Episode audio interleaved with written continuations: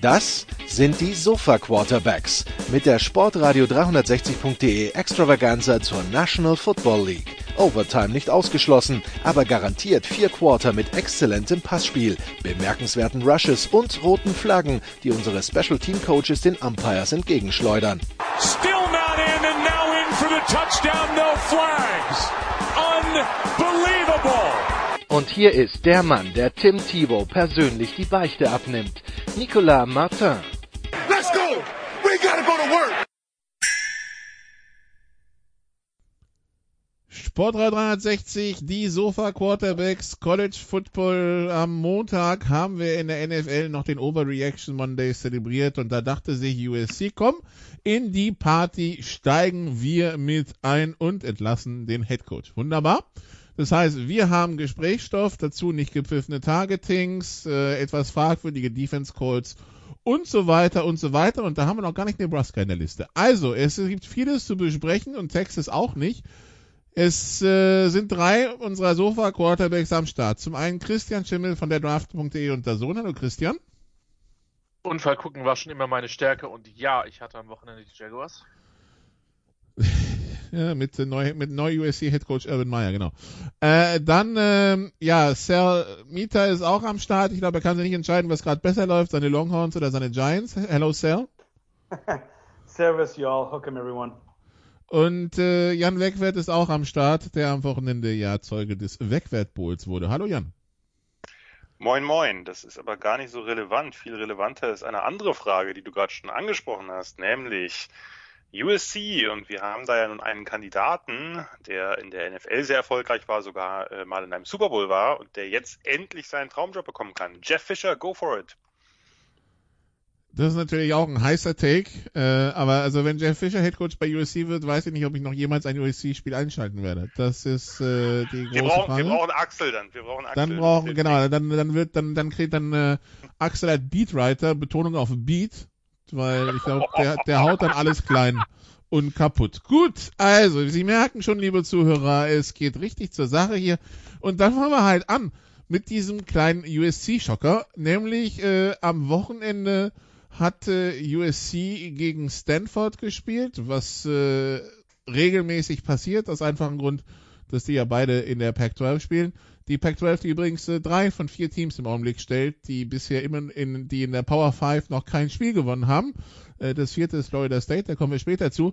USC spielt also gegen Stanford und verliert 28 zu 42 in einem Spiel, wo es zur Halbzeit äh, 21-10 für Stanford stand und 35-13 nach dem dritten Quarter. Und ja, Christian, Clay Helton sucht jetzt einen neuen Job. Clay Helton, der gefühlt seit, äh, eigentlich schon seit dem Tag, wo er den Vertrag unterschrieben hat, direkt auf dem Hot Seat saß, ähm, ist jetzt der dritte Head Coach in Folge, der während der Saison entlassen wird. Wir erinnern uns alle, wie es bei zum Beispiel Lane Kiffin lief. Ähm, ja, war das USC?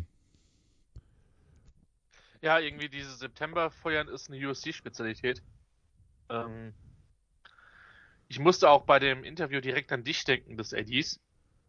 Er sagte ja, er konnte es nicht mehr aushalten, USC da gegen Stanford zu sehen. Ich dachte, emotionale Entscheidung, Nikola, ist doch was, ist doch genau eine Spezialität für dich, oder? Hast du bestimmt dich gefreut über dieses gute Prozessmanagement bei USC? Ja, vor allen Dingen, also gerade im Sport führt das sehr weit, dieses äh, immer, also, ne, also egal welcher Sport, äh, äh, auch, äh, ich glaube, HSV und Schalke-Fans werden mir zustimmen. Ähm, ja, keine Ahnung. Also hier ist der Punkt bei USC. Ich bin nach wie vor der Meinung, dass die um National Championships mitspielen können, vom Programm her. Kalifornien ist immer noch ein ähm, Hotbed, was das Recruiting betrifft. Der Nordwesten findet man mittlerweile sehr viel Talent. In Oregon, in Washington. Auch in Utah den anderen sehr guten Spieler, in Arizona. Ähm, und USC ist immer noch eine nationale Marke. So, das heißt, am Recruiting wird es nicht scheitern. Und äh, die Conference müssten sie eigentlich dominieren, so wie Ohio State das mit der Big Ten zumindest ein Stück weit macht. Ähm, auch wenn die, die Spitze in der Big Ten vermutlich näher an der nationalen Spitze ist als in der Pac-12. Oregon kann da sein, Washington ist es dieses Jahr nicht. Ähm, hätte aber das Potenzial dazu. So. Jetzt rennt USC ständig seinen Ansprüchen hinterher.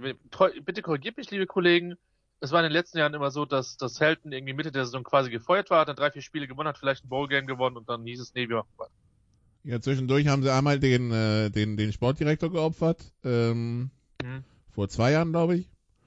Und, wir, wir, äh, ja. wir, wissen, wir wissen auch, dass der AD von Cincinnati kam. Das heißt, da würde ich vielleicht mal ein Auge hinwerfen. Richtung Ohio. Ähm, oder auch Ohio in Florida. Ähm, und wie gesagt, für mich kann USC immer noch ganz vorne mitspielen. Ich ziehe den Hut vor Helden, wie lange er sich da gehalten hat.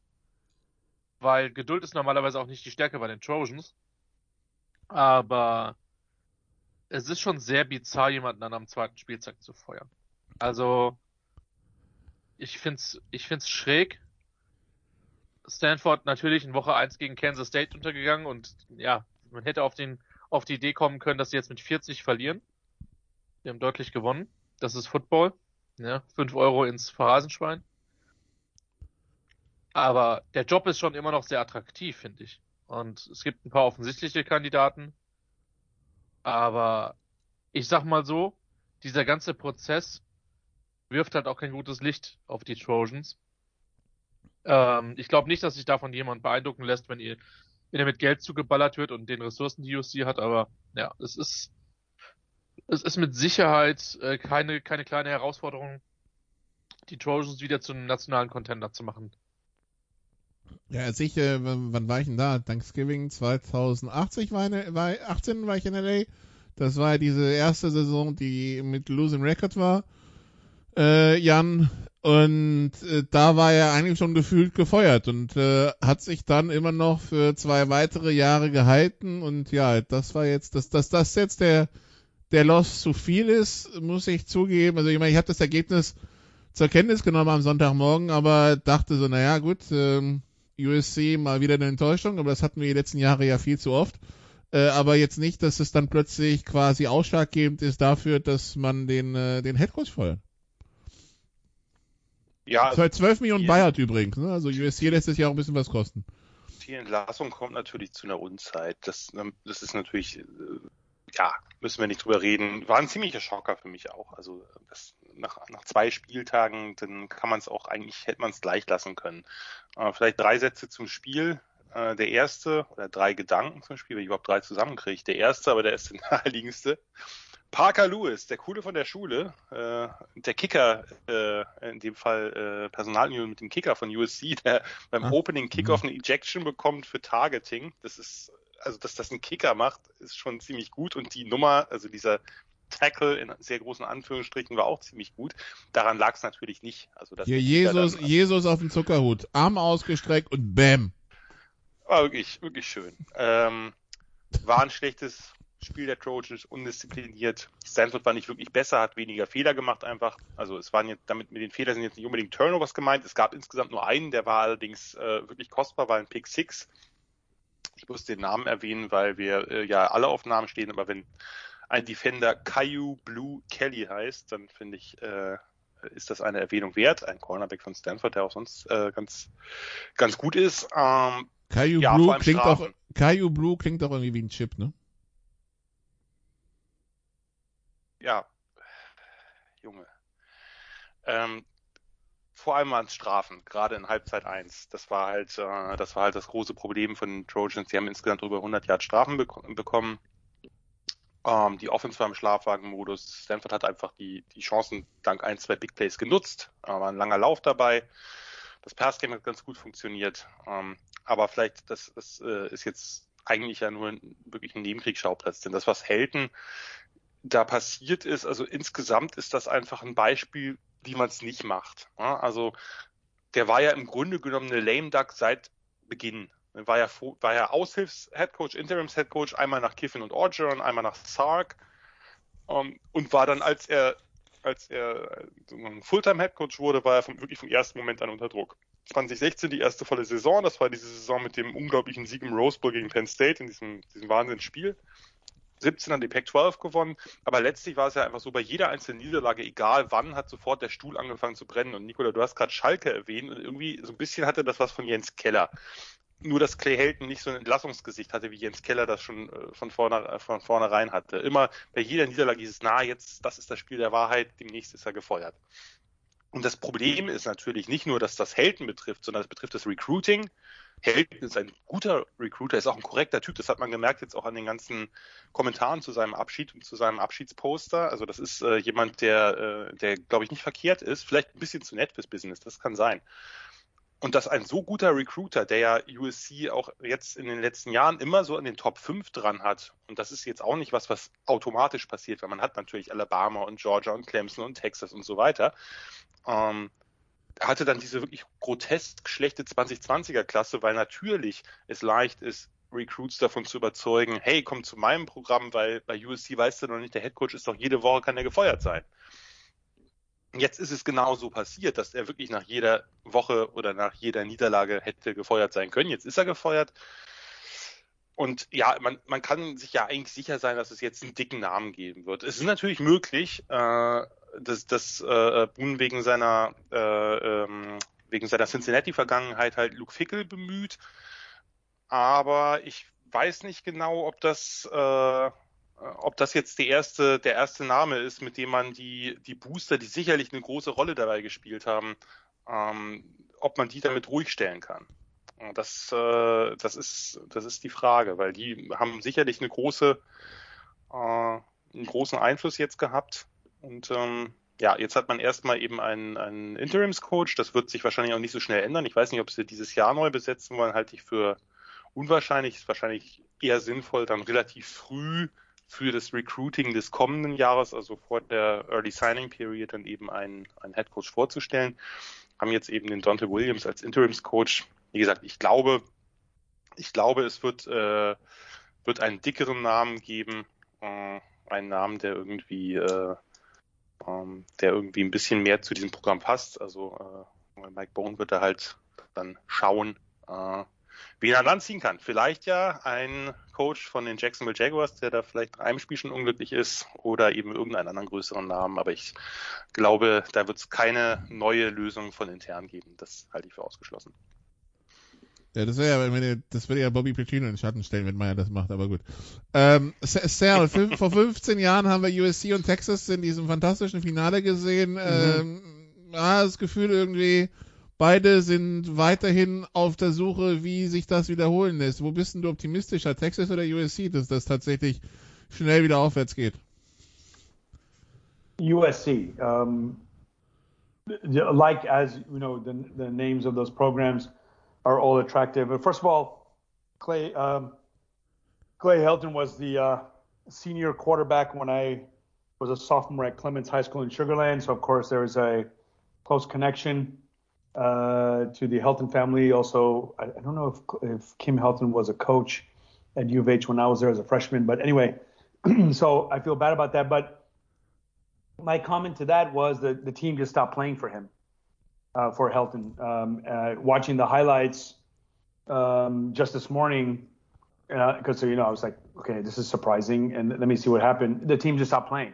And usually that's the way. That's kind of like an Aaron Rodgers uh, performance, but all 22 players in the field or all 100 players in the field all quit playing at the end. And, you know, they should not be run over like that. This is a team that, you know, even when they don't have the best team in the Pac 12, they usually are the best team. Sorry, not the best team in the, in the nation, as we saw during the Reggie Bush Leinert years, but, um, and the Pete Carroll years.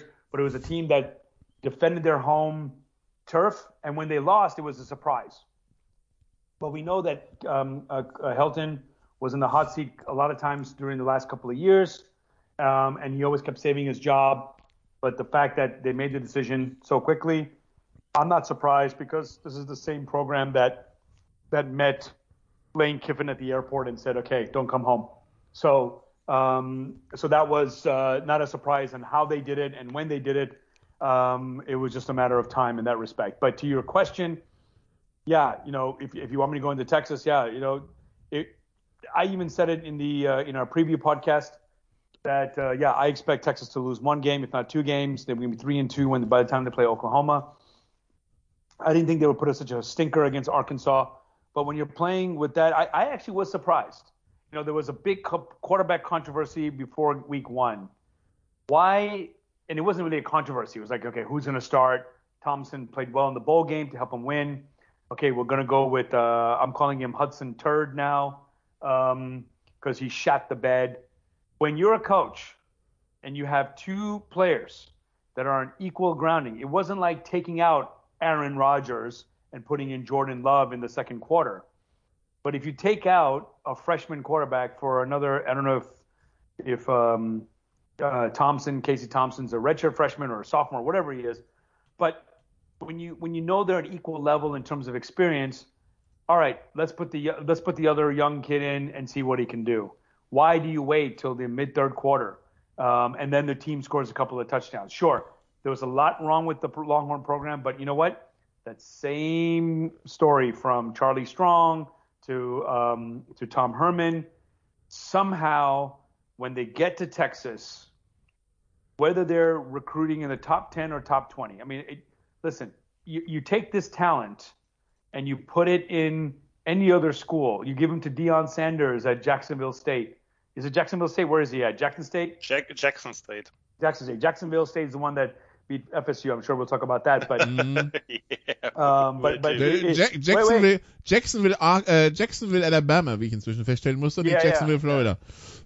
Yeah, but this goes to that comment from last week. You know, um, as I would say, Oberpfaffen fucking ding for every small town, and you guys talking about lo- northwest, east, southwest Louisiana, directional school, um, one double A. But but anyway, yeah. So um, you put that talent anywhere else, and they're winning. You take it to North uh, North Dakota or is it South Dakota that wins? Whatever, you're going to win games. For some reason, even when in the in the latter half of the Mac Brown era, you um, with that talent, with the recruiting, they still couldn't do it. And I was just reading the ESPN column about the overreactions on. You mentioned NFL Week One is overreaction. Week Two, obviously, overreacting on the firing and overreacting whether Texas can make the SEC or not. Um, Texas has the talent. Texas has the pull and the magnetism to get recruits there, but something go happens when that talent comes to Texas. And if that same talent goes to Alabama, you're going to get recruited in the NFL and you're going to win college games. I don't know what's better and what's the what's what, what's the target, but the both things happen at Texas. Now you're not getting into the NFL, and you're definitely not going to win any games that are of, of any consequence. And that Big tw- that SEC shorts, you know, it hurts, but I can fucking laugh at that because that's exactly how we feel entitled, eh, um, not prepared. Um, it, it just reminds, uh, it just, it just, yeah. Let's just say that I lost a friend this weekend when I was calling um, um, him Hudson Turd. He goes, yeah, you're just like any alumni, 55 year old alumni, complaining about 19 year old kids. I was like, I wasn't complaining about 19 year old kid. He shot the bed. Sark should have changed it. And yeah, I mean, is he on the hot seat? No, but um, but yeah, as I told you guys, uh, next week if he gets fired, yeah, we'll have to have an emergency podcast and an emergency therapy session as well. But, but Sal, just Yeah. one moment. The Sure. most important question is: Is USC a directional program or a directional school? Because it's Southern Cal. Yeah, but it's SoCal. Yeah, it, it's it's not it, no no. Directional school means as as Nikolai I just know. pointed out. I is, know. is Jackson? Oh, yeah, I know, I know. But but this is for the other listeners to get the inside joke. Um, you know, directional schools means you have no freaking clue where they're located. and actually, can I be honest with you? I started watching the highlights of what I thought was Nebraska, but it was Nicholls State, and I cannot tell you where Nicholls State is. Is, is that also in Alabama? I don't know. But I made the mistake because the N, the red end, attracted me that, and I was like, wait a minute, why is Nebraska? Oh, this is not Nebraska. So uh, those direction An der schools- Qualität des Spiels hat er es nicht erkannt, wegen Oh, auf nee, nee, Seiten. nee, nee, nee, nee, don't go there. It's fine. Der war zu, der war that. zu einfach. Nic- Nikolai, drop my mic. Go ahead. Louisiana übrigens, Nicholls State. Ja, ja.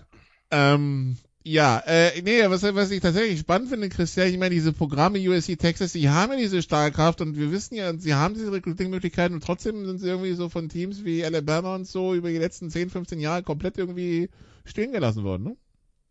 Ja, und ich glaube, dass halt in gewissem Grade auch eine Programmgröße durchaus ein Problem sein kann. Und äh, äh, College Football und Fußball sind zwei komplett verschiedene Paar Schuhe, aber glaube schon, dass da gewisse Analogien halt durchaus stimmen. Je mehr Leute mitreden, desto komplizierter wird es Personalentscheidungen auch, auch durchzubekommen. Das glaube ich zum Beispiel schon. Und Jan hat das vollkommen richtig eben definiert. Da werden ein paar Booster mitreden wollen. Ich denke mal, es wird der dickste Name äh, sein. Ich meine, so wie Zavi das klingt, ähm, ich würde Urban Meyer nicht ausschließen. Absolut nicht. Ähm, das war am Wochenende ein absolutes Desaster. Ähm, ein bisschen mit Ansage. Ihr werdet euch erinnern, dass ich euch letzte Woche in unsere interne WhatsApp-Gruppe geschrieben habe. Jaguars geben gewisse Tendenzen ab. Ich hätte nicht gedacht, dass Houston das mit so dermaßen ausnutzt. Und Meyer sah schon wieder sehr, sehr schlecht aus. Ähm, es wäre natürlich bizarr, wenn da irgendwas jetzt schnell passieren würde. Aber er ist, er ist der, der Buyout von U, den USC hinlegen würde, der wäre wahrscheinlich kolossal, aber ja. Ja. Ähm, Matt, also Campbell ist natürlich ein Name von, von Iowa State. Aber Nein, sie, bitte nicht. Bitte nicht. Ja, ich bitte auch, bitte auch nicht, aber den werden sie nicht mitten in der Saison bekommen. Das ähm, traue ich, das trau ich gerade Matt Campbell nicht zu. Ja, eben. Deswegen, die, werden, ja. die, werden das, die werden das aber einfach, glaube ich, jetzt mit dem Dante Williams durchspielen, einfach die Saison. Die werden die Saison mehr oder weniger opfern. Ich kann es mir, ich wollt, ihr, wollt ihr die Shortlist von, von ESPN haben für den Coaching-Job? Ja. ja. Tier 1, James Franklin, Luke Fickle, Mario Cristobal, Bob Stoops, Chris Peterson, Matt Campbell, Bill O'Brien, PJ Fleck, Tony Elliott. Das ist der OC von Clemson. Bill, O'Brien klingt nicht unrealistisch. Äh, definitiv Nein zu Gott, wenn, äh, Christopher. Äh, das kann nicht sein, dass er schon wieder von A nach B geht. Vor allem, was hat USC im Augenblick, was er bei Oregon nicht hat? Geld. Äh, Kalifornien. Nochmal, nochmal mehr Geld. Mhm. Also nicht, dass ich Christopher für einen schlechten Coach halte, aber der war bei Oregon, oder der ist bei Oregon alles andere als als sicher im Sattel. Hast du den Eindruck? Was, ich habe den Eindruck, der ist ziemlich. Was, was halten die von James Franklin? Da habe ich jetzt, da hätte ich jetzt eher Probleme mit, wie sie den verkaufen wollen, weil der sitzt ja nun länger schon nicht so richtig im Sattel. Mhm. Peterson sehe ich ehrlich gesagt auch nicht mit der bei dem Programm, mhm. aber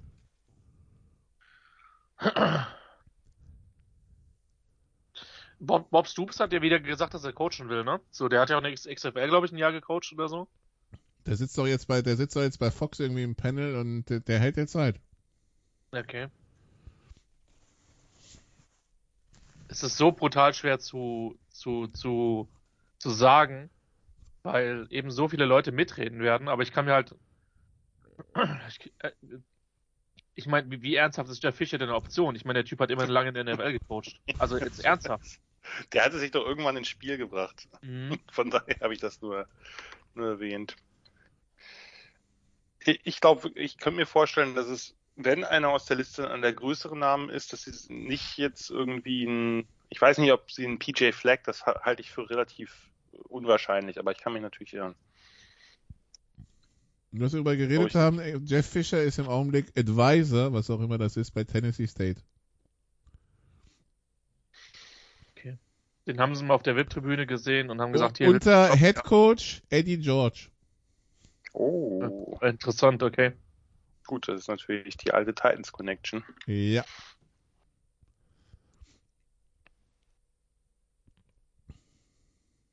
Also Oilers Titans, ne? Aber ja. Ja, Titans vor allem. Also es ist wide open. Aber der, der, das Ding ist halt, du hast alle Ressourcen der Welt, aber du hast halt auch allen Druck der Welt.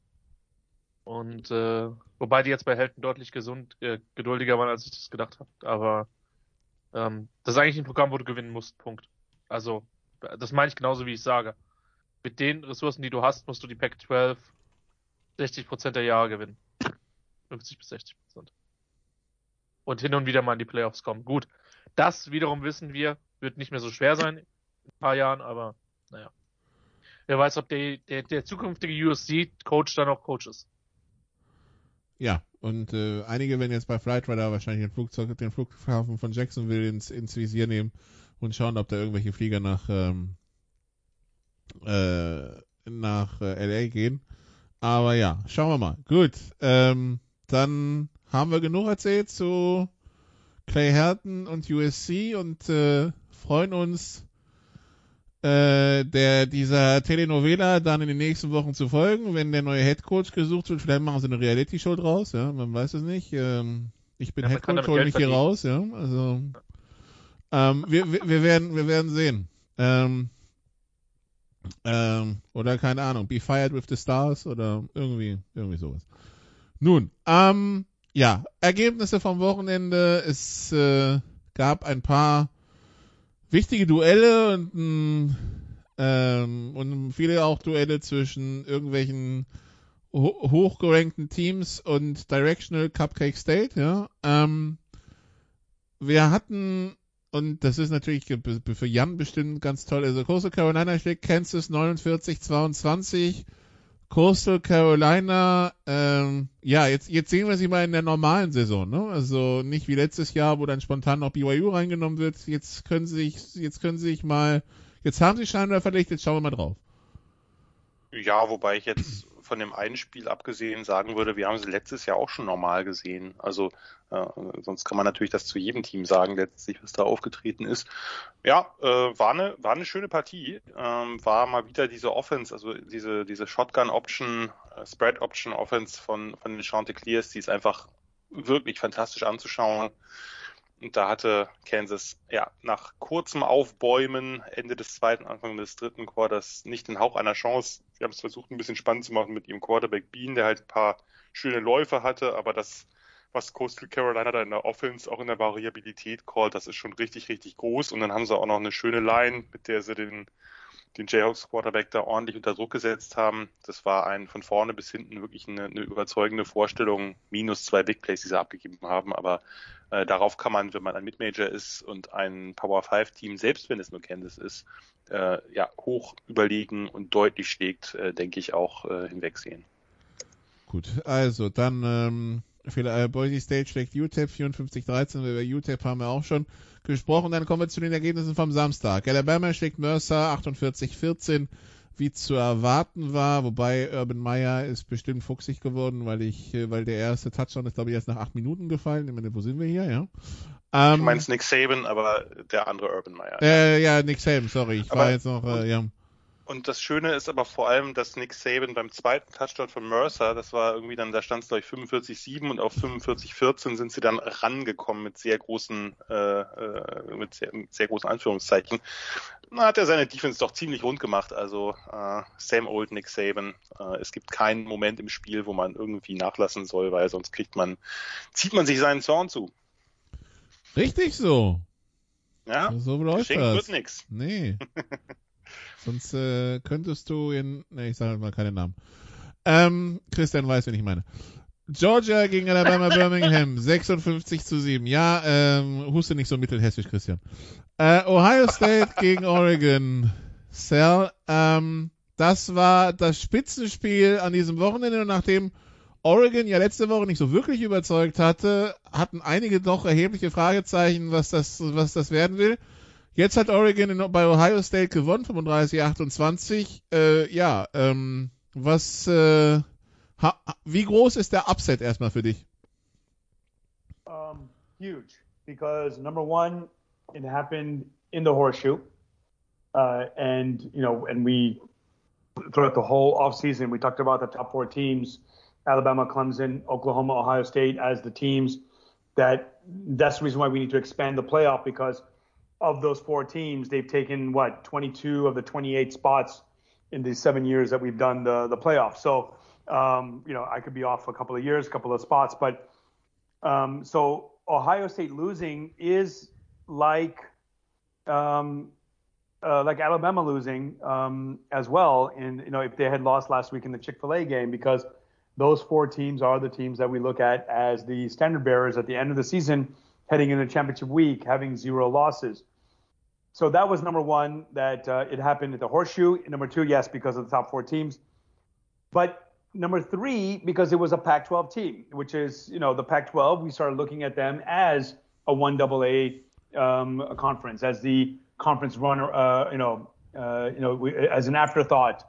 Um, you know, we took about 22 of the 28 um, spots. I think what only Oregon and Washington are the only two Pac-12 teams who have made the playoffs. So, um, so for them uh, to uh, uh, for the Pac-12 to win against one of those top four teams um, is a huge story, and and maybe that's why Cristobal's name is being thrown in there because you know they've turned it around after the non you know the the post Chip Kelly era. So for me, this was a huge upset because of those three reasons. But yes, um, uh, and then the final one, there's probably some depth at Oregon because they had, as I mentioned, uh, with the injuries, will they be able to, uh, with their best defensive players out, will they be able to stop Ohio State? They did. They played well, and on the road, now they have to see if um, uh, they can stay this way. Um, it doesn't help. And then I guess the the last thing is, and it's gonna it is, is like a Yine uh, comment. Yes, uh, it puts Pac-12 on the map. But look at the rest of the Pac-12 losing to, uh, you know, Montana and losing to all these schools.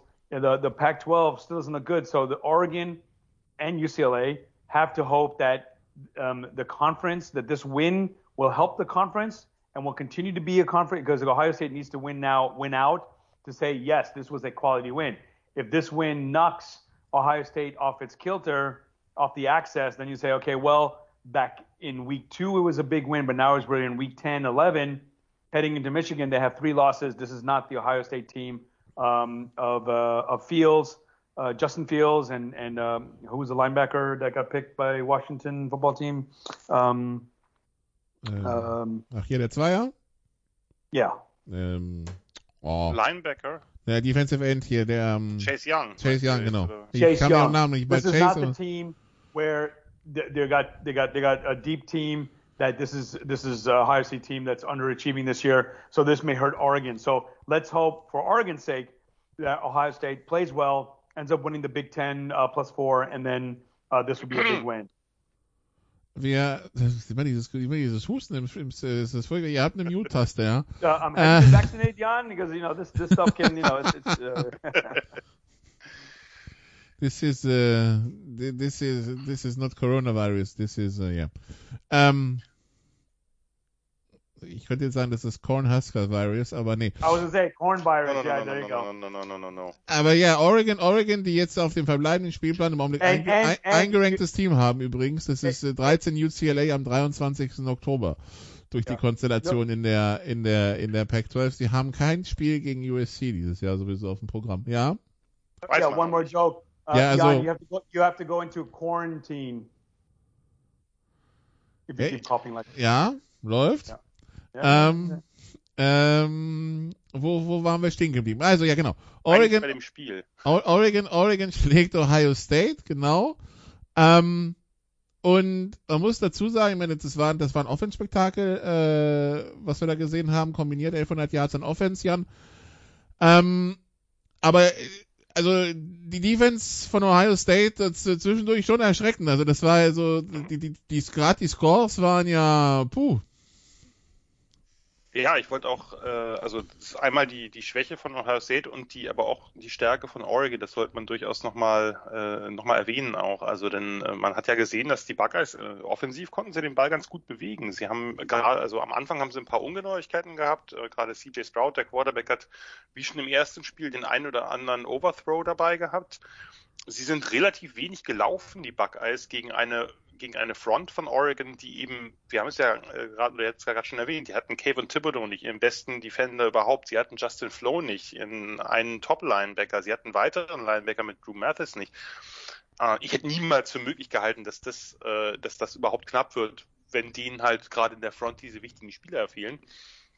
Aber, und das muss ich, äh, da muss ich ein bisschen Abbitte leisten, das war eine tolle Vorstellung von Oregon in der Offense. Ich bin nicht der größte Fan von Joe Moorhead, von ihrem äh, OC, schon seit Penn State Zeiten. Ich, ja, ich finde seine Run Schemes oft ein bisschen einfallslos. Es ist immer mit diesen langsamen Mesh Points, selten mal ein Quick Hitter. Damit fand ich, hat er schon Saquon Barkley viel von seiner äh, Effizienz genommen.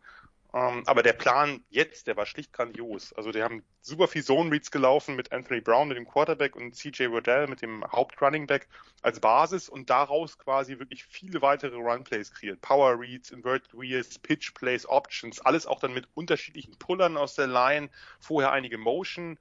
Interessanterweise, und das ist, äh, da komme ich dann zu dem Punkt, den du gerade angesprochen hast, äh, bezüglich Ohio State's Defense, interessanterweise relativ oft auf die Boundary Side, also auf die kurze Seite äh, des Feldes. Ähm, das war bei, bei dem zweiten Touchdown von Wordell so, der offiziell ein Pass ist, aber es war letztlich ein Runplay und bei dem äh, Touchdown von Travis Dye zweimal wirklich ein ähnliches Pitchplay auf die kurze Seite. Der Receiver kommt in Motion zurück zur, äh, sozusagen zu, äh, zu, zur Line, macht dann eben so einen, so einen Crackback-Block äh, mit unterschiedlichen Vorblockern zwar, aber das war schon, das waren schon, da waren schon starke Play-Designs bei, die wir natürlich das ist halt immer das Ding, wenn man irgendwelche East-West-Plays macht, die funktionieren. Wenn es nicht klappt bei einem Short Yardage, dann, äh, dann sagt man, wie kann man denn nicht direkt irgendwie äh, nach vorne reingehen?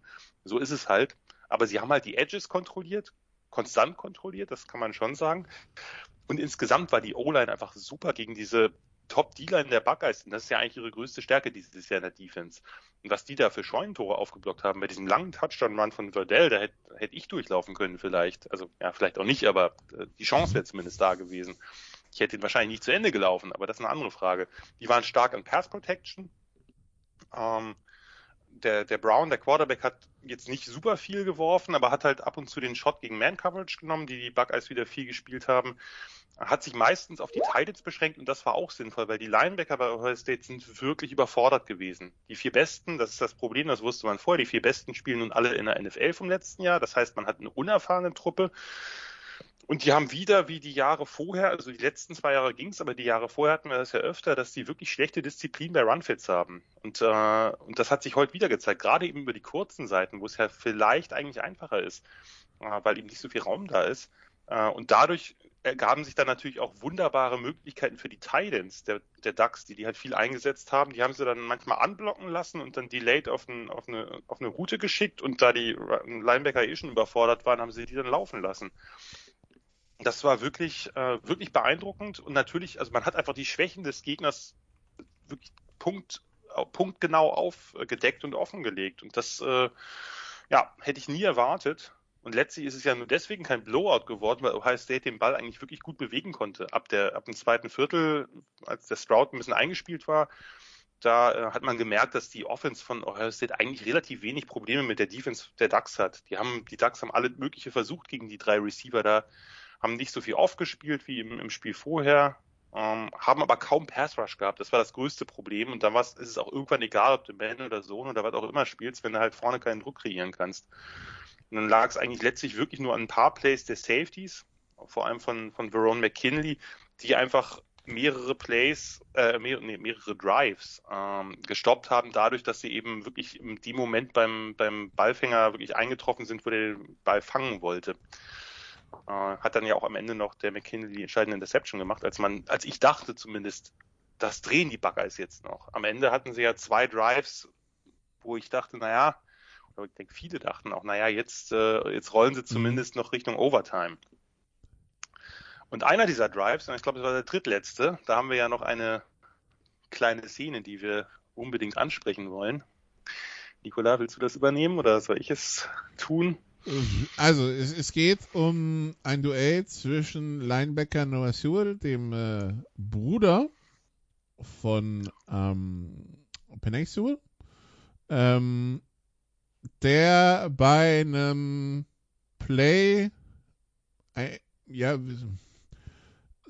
etwas unsanft in den Rücken, und zwar mit der Helmkrone, in den Rücken von Ohio State Receiver äh, Chris Olave einschlägt. Beide bleiben liegen, es geht in die Werbepause.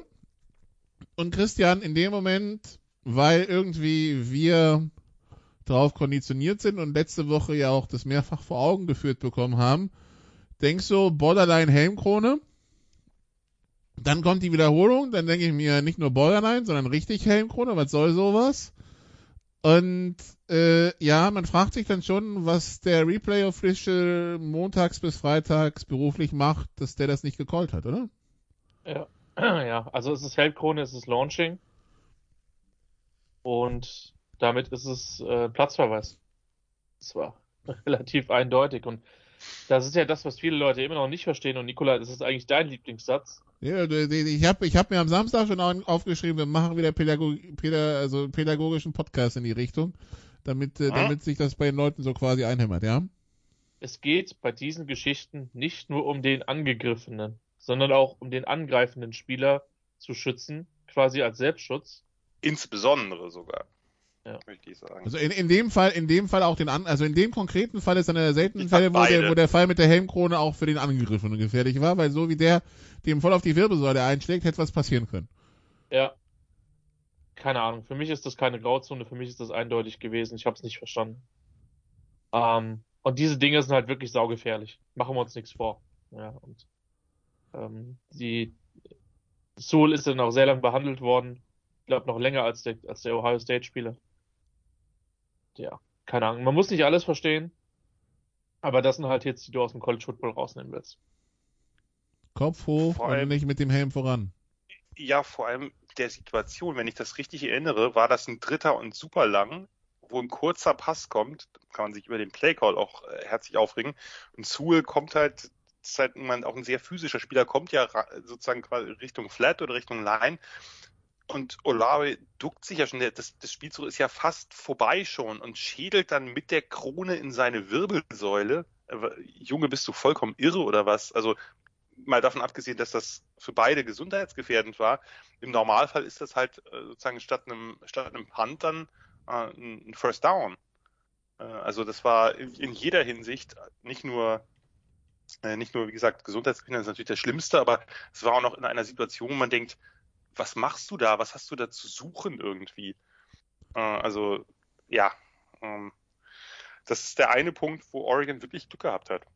Das hätte das Spiel natürlich, wenn sie auch noch ihren letzten richtig, richtig guten Front Seven Spieler verlieren. Gut war natürlich schon im vierten Viertel, aber trotzdem, dann, äh, dann hätten sie den Drive verlängert gekriegt, die Buckeyes, und äh, wer weiß, was passiert wäre. Also das war äh, wirklich absolut reckless und gehört bestraft und muss halt wirklich aus dem Spiele verschwinden. Aber da reden wir jetzt auch schon einige Zeit drüber und dieser kleine Podcast wird das Problem wahrscheinlich nicht lösen. Nein, der kann halt, der kann halt Awareness bei den deutschen Zuschauern dafür schaffen. Ähm, das stimmt übrigens, Nikola. Ich habe wesentlich weniger, in letzter Zeit wesentlich weniger so eine dämlichen Kommentare auf äh, meine deutlichen Ansagen diesbezüglich bekommen. Das hat sich seit im Laufe der letzten zwei Jahre wirklich klar reduziert und vielleicht haben wir ja da so ein bisschen Awareness geweckt. Ja, also, also wir, es ist halt, die Gefahr für den Tackler wird, wird dauernd thematisiert bei der Geschichte. Und jetzt haben wir es mal wirklich vorgeführt bekommen. Wenn du schon siehst, zieht es in der Wirbelsäule, so wie er einschlägt. Ja. Weil wirklich, ja. weil die Halswirbelsäule den kompletten Schock aufnimmt, weil auch er da reingeht, wie, wie hier Christus auf dem Zuckerhut, hier Arme auf und rein da, ja, bumm. Und es staucht sich halt. Und der ganze staucht. Halsbereich staucht sich. Das ist halt unfassbar und gefährlich. Mit, mit, mit, mit, mit freundlichen Grüßen an alle Bandscheiben, ja die da, die da zusammengeschoben werden. Äh, ich verstehe es nicht. Ich verstehe es einfach nicht, ja. Vor allem in Situationen, also ist ja nicht immer, die einzige Situation, wo ich so, mir sowas vorstellen kann, ist, ich bin zu spät, der macht einen Touchdown nicht, ich, ich reiß ihn jetzt irgendwie runter und wenn ich halt mit dem Helm einschlage, was soll's, ja? Äh, das ist die einzige Situation, wo ich im Kurzschluss denken kann, dass ein Spieler so reingeht. Aber Dritter und 20, es ist ein Jahr Traumgewinn, der, der, der geht eh schon zu Boden und boom, was soll das? Äh, ja, vollkommen idiotisch. Da gibt es auch keine Entschuldigung für. Ähm, Außer Tonesetter, ne? und wie gesagt, also da und da wirklich also der, also A, das Play geht gar nicht und was halt gar nicht geht, ist, dass der Replay-Official da pennt. Also das ist, das ist so die, das war die Kirsche auf das ganze Ding dass, äh, dass das einfach kommentarlos durchgegangen ist. Also A, dass es die Schiedsrichter nicht sehen, dass es der Replay-Official nicht sehen und nicht sieht und dass es das dann am Ende war. Das verstehe ich nicht. Ja. Mike also der, der, der hat ja im, im, Fernsehen äh, gesagt, dass es äh, eindeutig ist eigentlich. Also haben sich ja alle gewundert. Sorry, Christian, was würdest du sagen? Der, der Backjudge, sofern er den Receiver hatte, ja, weiß ich jetzt nicht. Also er könnte ihn gehabt haben, müsste es auf jeden Fall sehen. Aber. Ja. Aber selbst der tiefe Flügel müsste es sehen. Ja. Und ja. ja. Ich bin mir, ich bin mir sicher, der ein oder andere Schiedsrichter im deutschen, in deutschen Landen gibt ja sehr viele sympathische. Der wird sich auch seinen Teil gedacht haben am Wochenende. Und ja, also deshalb, das war so der, der kleine, der kleine Aufreger, weil geht, geht, geht halt wirklich gar nicht. Also sowohl das Tackle als dass es auch ohne Konsequenzen bleibt. Ähm, und ja, wir werden es jedes Mal wieder ansprechen, wenn sowas passiert, weil ähm, es gehört auch einfach aus dem, aus dem Sport raus. Und vor allem diese, diese Helmkronen-Fouls, Christian, gehören ja wirklich auch meistens zu den, zu den dämlichsten. Ja, also das ja. ist ja, ähm, ähm, ja. Die sind in aller Regel halt auch einfach nicht hilfreich im Sinne von, sie machen das, also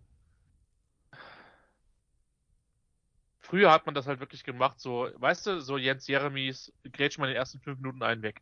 So. Damit der Receiver sich nicht mehr traut, über die Mitte zu gehen. Und ja. Es ist halt einfach stumpf. Keine Ahnung. Ich glaube, wir sind uns einig, dass uns allen die Entwicklung ein bisschen auf die Nerven geht, was die, dass die Regelauslegung primär gegen die Defense geht. Ja. Aber äh, das ist, das ist für alles. Äh, also diese, diese Beschränkungen in dem Bereich sind für alle sinnvoll und nachvollziehbar auf einer rein gesundheitlichen Ebene. Der Rest, dass dann beim Rest versucht wird, die Scores hochzutreiben, okay. Jan wird sich, glaube ich, gerade äh, fragen, mit wem er hier redet, aber ja, es, es nervt mich auch, äh, dass man das regeltechnisch so macht. Aber ähm, in der Hinsicht gibt es da für mich keine Diskussion. Ja. So die Linie müssen wir alle klar ziehen. Denn sonst ja. haben wir irgendwann einen fatalen Fall wieder. Und ich meine, solche Fälle gab es gerade im Highschool-Bereich, ab und zu im College-Bereich auch. Und ähm, ja, das, das gehört raus aus dem Sport und da kann man die Leute nicht, also muss man wirklich auch sagen, nicht hart genug für bestrafen daneben. Ja. Das müssen sie lernen. Und das ist etwas, ich finde es immer blöd, wenn irgendwie bei, gerade bei Run NFL dann irgendwelche Leute, die halt hier mal Football gespielt haben, sagen, ja, das kennen sie wie Aaron Rodgers in dieser Situation oder nee, kennt ihr nicht, sorry. Aber ich habe das im, im, im Football, als ich selbst gespielt habe, das ist der erste, das erste, was du lernst, wenn du Defense spielst, habe ich nicht lange gemacht. Ähm, Kopf hoch, guck, was du tackelst. Das ist nicht so schwer. Das ist nicht irgendwie, oh ja, ich äh, äh, in, in the heat of the moment. Nein, du schaust doch, was du tackelst. Du schaust doch auch einen Ball, den du fängst. Guckst doch auch nicht nach unten, wenn du einen Ball fängst. Mein Gott. Und die Natur hat die Arme gegeben. Nutze sie. Ja, das ist kommt dazu. Äh, kann man manchmal auch so ein Wrap-Up-Tackle hat auch Vorteile. Ne? Da kann der ein oder andere Offenspieler vielleicht nicht mehr so gut sich rauswinden. Anstatt, anstatt nur für den, den, den Hit für die ESPN Top, Top 5 zu suchen und ja, na. Ja, ja wir haben's. Auf jeden Fall, also ja, äh, das nicht smart, eins der nicht smarten Plays der Woche. Oklahoma schlägt Western Carolina, Western Carolina 76-0 Texas A&M bei Colorado 10 zu 7. Jan klingt auch erstmal nach einem mittleren Verkehrsunfall. Ja, das war ein grausames Spiel der Aggies. Ich habe das zu der Zeit gar nicht so mitbekommen, dann am nächsten Tag. Nee, kann man wirklich nicht anders sagen. War wirklich grausam. Ähm, das lag auch, also nicht nur an dem äh, an den, der Quarterback-Situation. Haynes King, der neue Quarterback, also der Nachfolger von Kern Mond, im ersten Spiel wurde er krass kritisiert gegen Kent State für seine drei Interceptions und es hieß, ja, ja, und das ist doch vielleicht die falsche Entscheidung. Hat sich im zweiten Drive verletzt. Sein Backup, Zach Calzada, mit dem hat er lange um den äh, Starterposten gerungen quasi im Camp vorher. Ja, er die ersten vier Drives dreimal, äh, nee, die ersten vier Drives viermal Three and Out und noch zwei weitere Mal, glaube ich, kurz danach. Also war jetzt, sagen wir mal, lief jetzt nicht so ganz gut gegen ein Team. Colorado ist okay, aber sicherlich nicht irgendwie gehört nicht zur ersten Klasse und müsste eigentlich von Texas NM auch klar zu schlagen sein. Das möchte ich jetzt gar nicht nur im Quarterback festmachen. Die Outside Receiver waren, die haben sie halt einfach nicht das heißt, letztlich musste der dann seine starken Running Backs auch äh, im Passing einsetzen, beziehungsweise die mussten eigentlich die Hauptlast übernehmen da. Und er Spiller hat die, die Aggies dann mit, mit einem starken Touchdown-Catch kurz vor Schluss gerettet erst. Die O-Line war nicht so gut, da sind ja ein paar Abgänge. Man dachte trotzdem, dass die eigentlich dominiert. Man hat ja, was weiß ich, Dan Moore zu den Steelers und so. Aber das war, das war nix. Und so haben die, werden die, die Aggies Probleme haben. Zumal nun eben der, der Hans King mit Fractured Ankle ähm, wohl einer nicht ganz so schlimmen Version. Also dass er nur so vier bis sechs Wochen raus ist, aber das kann natürlich trotzdem das bedeuten, wenn der, wenn der Backup-Quarterback da äh, die, die Offense wirklich überhaupt nicht bewegen kann und da schon Probleme hat gegen Colorado, dann äh, wird schwierig. Hoffen wir mal für, für die Aggies. Ähm, gibt natürlich nichts für Sal, aber jetzt aus rein neutraler Perspektive, dass, ähm, dass das vielleicht äh, anders ist, wenn der sich halt als Starter vorbereiten kann. Aber das sah halt wirklich äh, bedenklich aus, was die Offense da geboten hat. Also, das äh, so wie zu Texas A&M. Clemson schlägt South Carolina State 49-3. Cincinnati schlägt Murray State 42-7. Notre Dame schlägt Toledo 32-29. Äh, ja, äh, in dem Spiel, wo Toledo eine Minute vor Schluss, 29, eine Minute 30 vor Schluss, 29 24 in Führung gegangen ist. Ähm, äh, Sal, ähm, Notre Dame äh, ja, mit, äh, mit dem, mit dem Angst, mit der, mit dem kurzen Angstding. Mein persönliches Highlight übrigens in diesem Spiel, ähm, Notre Dame Quarterback Jack Cohn, der sich im Play vor dem letzten Touchdown Pass den Finger auskugelt, den, den, den Mittelfinger der Wurfhand, kugelt er sich aus, da ist aber eine Defense-Strafe auf dem Feld. Während der Strafdurchführung rennt Jack Cohn an die Seitenlinie, hält den Finger hin, lässt ihn sich wieder reinziehen und einkugeln. Die Kamera ist natürlich voll drauf. Jack Cohn läuft wieder zur Mitte, Pass, 18 Yard Pass auf Michael Mayer und Touchdown zum Sieg. Ähm, ja. Der Pass übrigens war aber sehr wobbly, also da hat man schon gemerkt, dass er irgendwie, dass das noch nicht so ganz okay ist mit dem Finger. Der war halt nur sehr frei. Nikola, du hast den Namen falsch ausgesprochen. Ja, das ist eigentlich Nachdem, Michael Mayer von den Ravensburg Razorbacks. Nein, nein, das hatten wir schon mal. Das ist egal, das kommt jetzt jede Woche. ähm, das Ding ist halt, Ravensburg ist halt jetzt, ist halt nicht in den Playoffs und deswegen hat Michael Mayer jetzt noch viel mehr Zeit für Notre Dame Touchdowns zu machen. Die das Fighting ist, Schwäbisch. Äh, im, im, Im Übrigen möchte ich dazu sagen, es gibt, oh, oh, der kam dieser Schmerz. Äh, direkt äh, ins ja, Nikola, damit hast du jetzt gerade mal wieder fünf Hirnzellen von mir verbrannt. Vermutlich waren es die letzten, die noch übrig äh, waren. Also viel Spaß mit dem Rest. Ja. Eigentlich sollte es selber sagen. Entschuldigung, ich habe gerade. Ja, ah, also sehr, sehr, ja, genau. Nachdem ja. wir jetzt, nachdem wir jetzt dieses, dieses kleine medizinische Detail zur Freude aller geklärt mhm. haben, äh, Notre Dame escapes with a win, würde man dazu yeah. sagen wahrscheinlich, ne? So, so whenever I see something like that, it reminds me of two things. Number one, if you remember that that um, Matthew Stafford play where he dislocated yeah. his shoulder, yeah. uh, popped it back in, and they even had it mic'd up. Um, yeah, you know, you look at that and you say, okay, that's hero- uh, heroism. That's, you know, that's going in and leading your team to a victory. But on the flip side, in that same, uh, so by the way, yeah, so he wins the Matthew Stafford, um, yeah, award of the week, employee of the week, or player of the week. That's fine. But on the flip side, that kind of mentality and that culture also is has led to what you know, especially college football players getting hurt, being overplayed while playing hurt. That um, they they hide their injuries, which lead to other injuries or lead to uh, devastating injuries. So that culture, you know, kind of. I mean, I don't know how you change it because obviously it led to a victory, but it, but you know, w- we need to highlight all the times where players maybe during practice. Um, um, in fact, JT Daniels is a good example.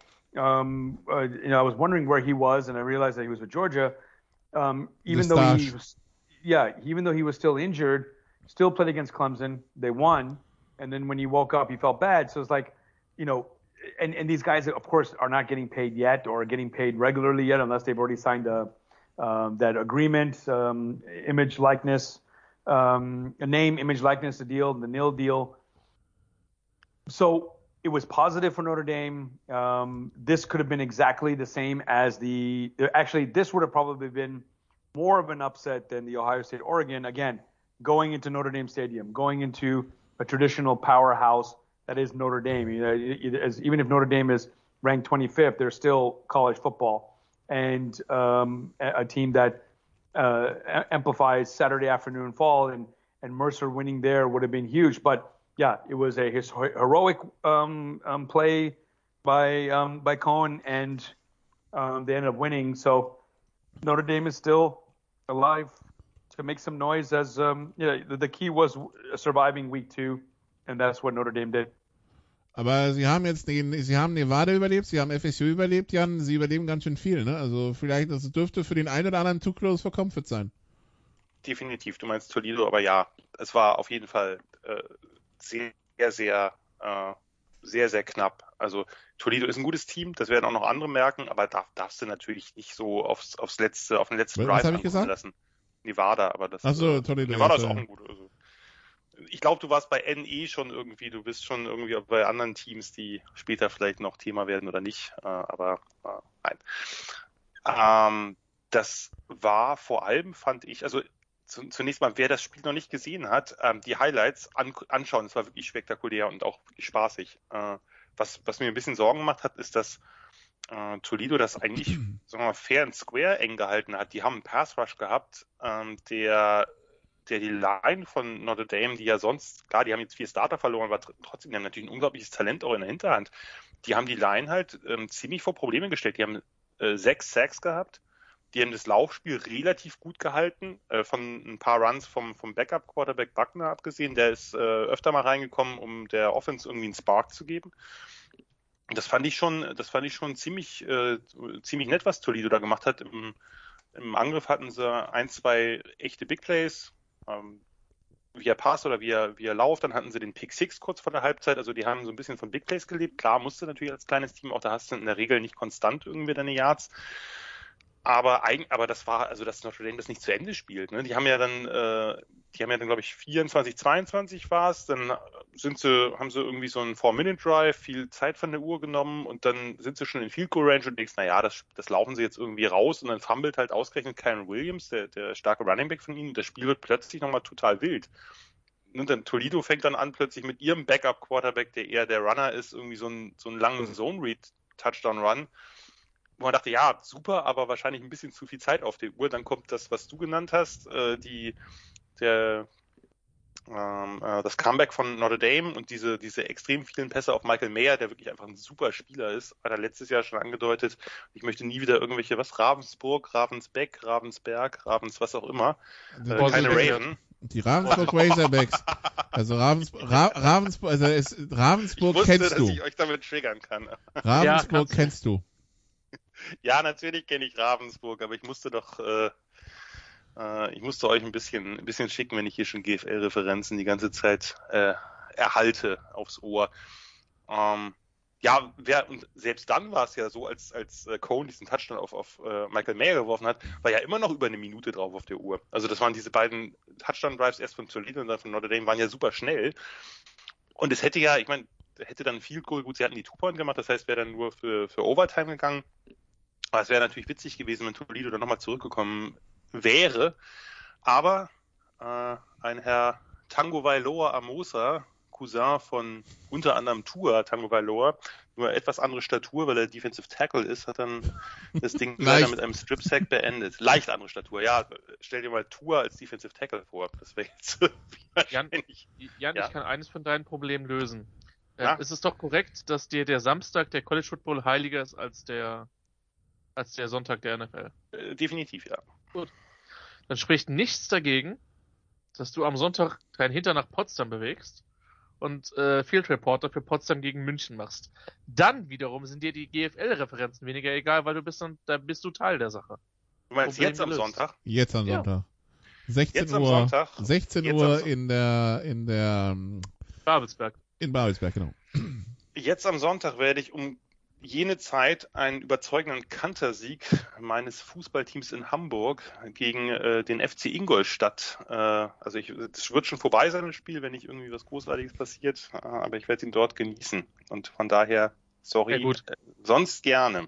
Die, die Dukes spielen auch nur in der dritte Liga, das sollte selbst, sollte selbst für ein Hamburger Team zu schaffen sein. Hm. Weiter im Text, Nikola. Ich glaube, Ja. äh, sonst verlieren wir Jan komplett. Ja, äh, wa- was soll man sagen?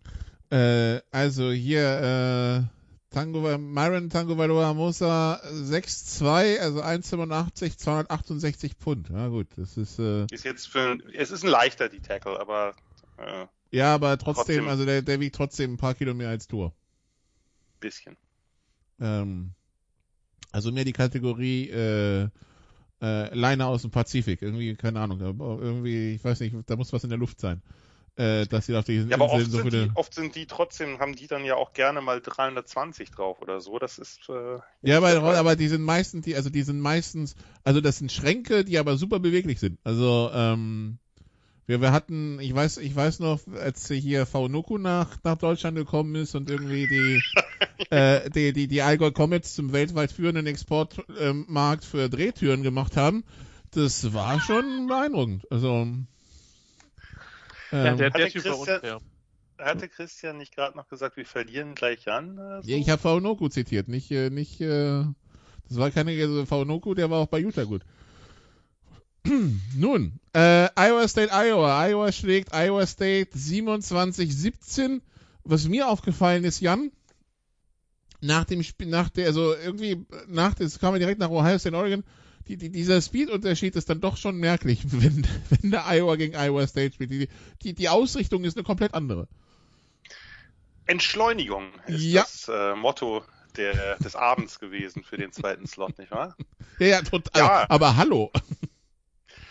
Aber ich möchte sagen, das gilt nur partiell für die Defenses, denn da haben wir äh, wirklich zwei, also erstmal Glückwunsch an Iowa, zweiter Statement-Win der Hawkeyes, aber was wir da, was wir da wirklich gesehen haben, sind halt zwei exzellent eingestellte Defenses, beide zonenlastig, aber sehr unterschiedlich. Ne? Iowa State mit ihren drei Linern, die haben es geschafft, eine gute Iowa O-Line konstant unter Druck zu setzen oder einen Quarterback unter Druck zu setzen.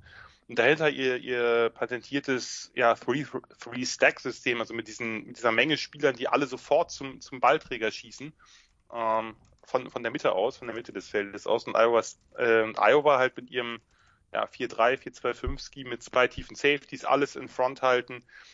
Wirklich sensationelle Leistung der Defensive Backs, gerade der, der Iowa Defensive Backs. Matt Hankins mit zwei Interceptions, aber nicht nur.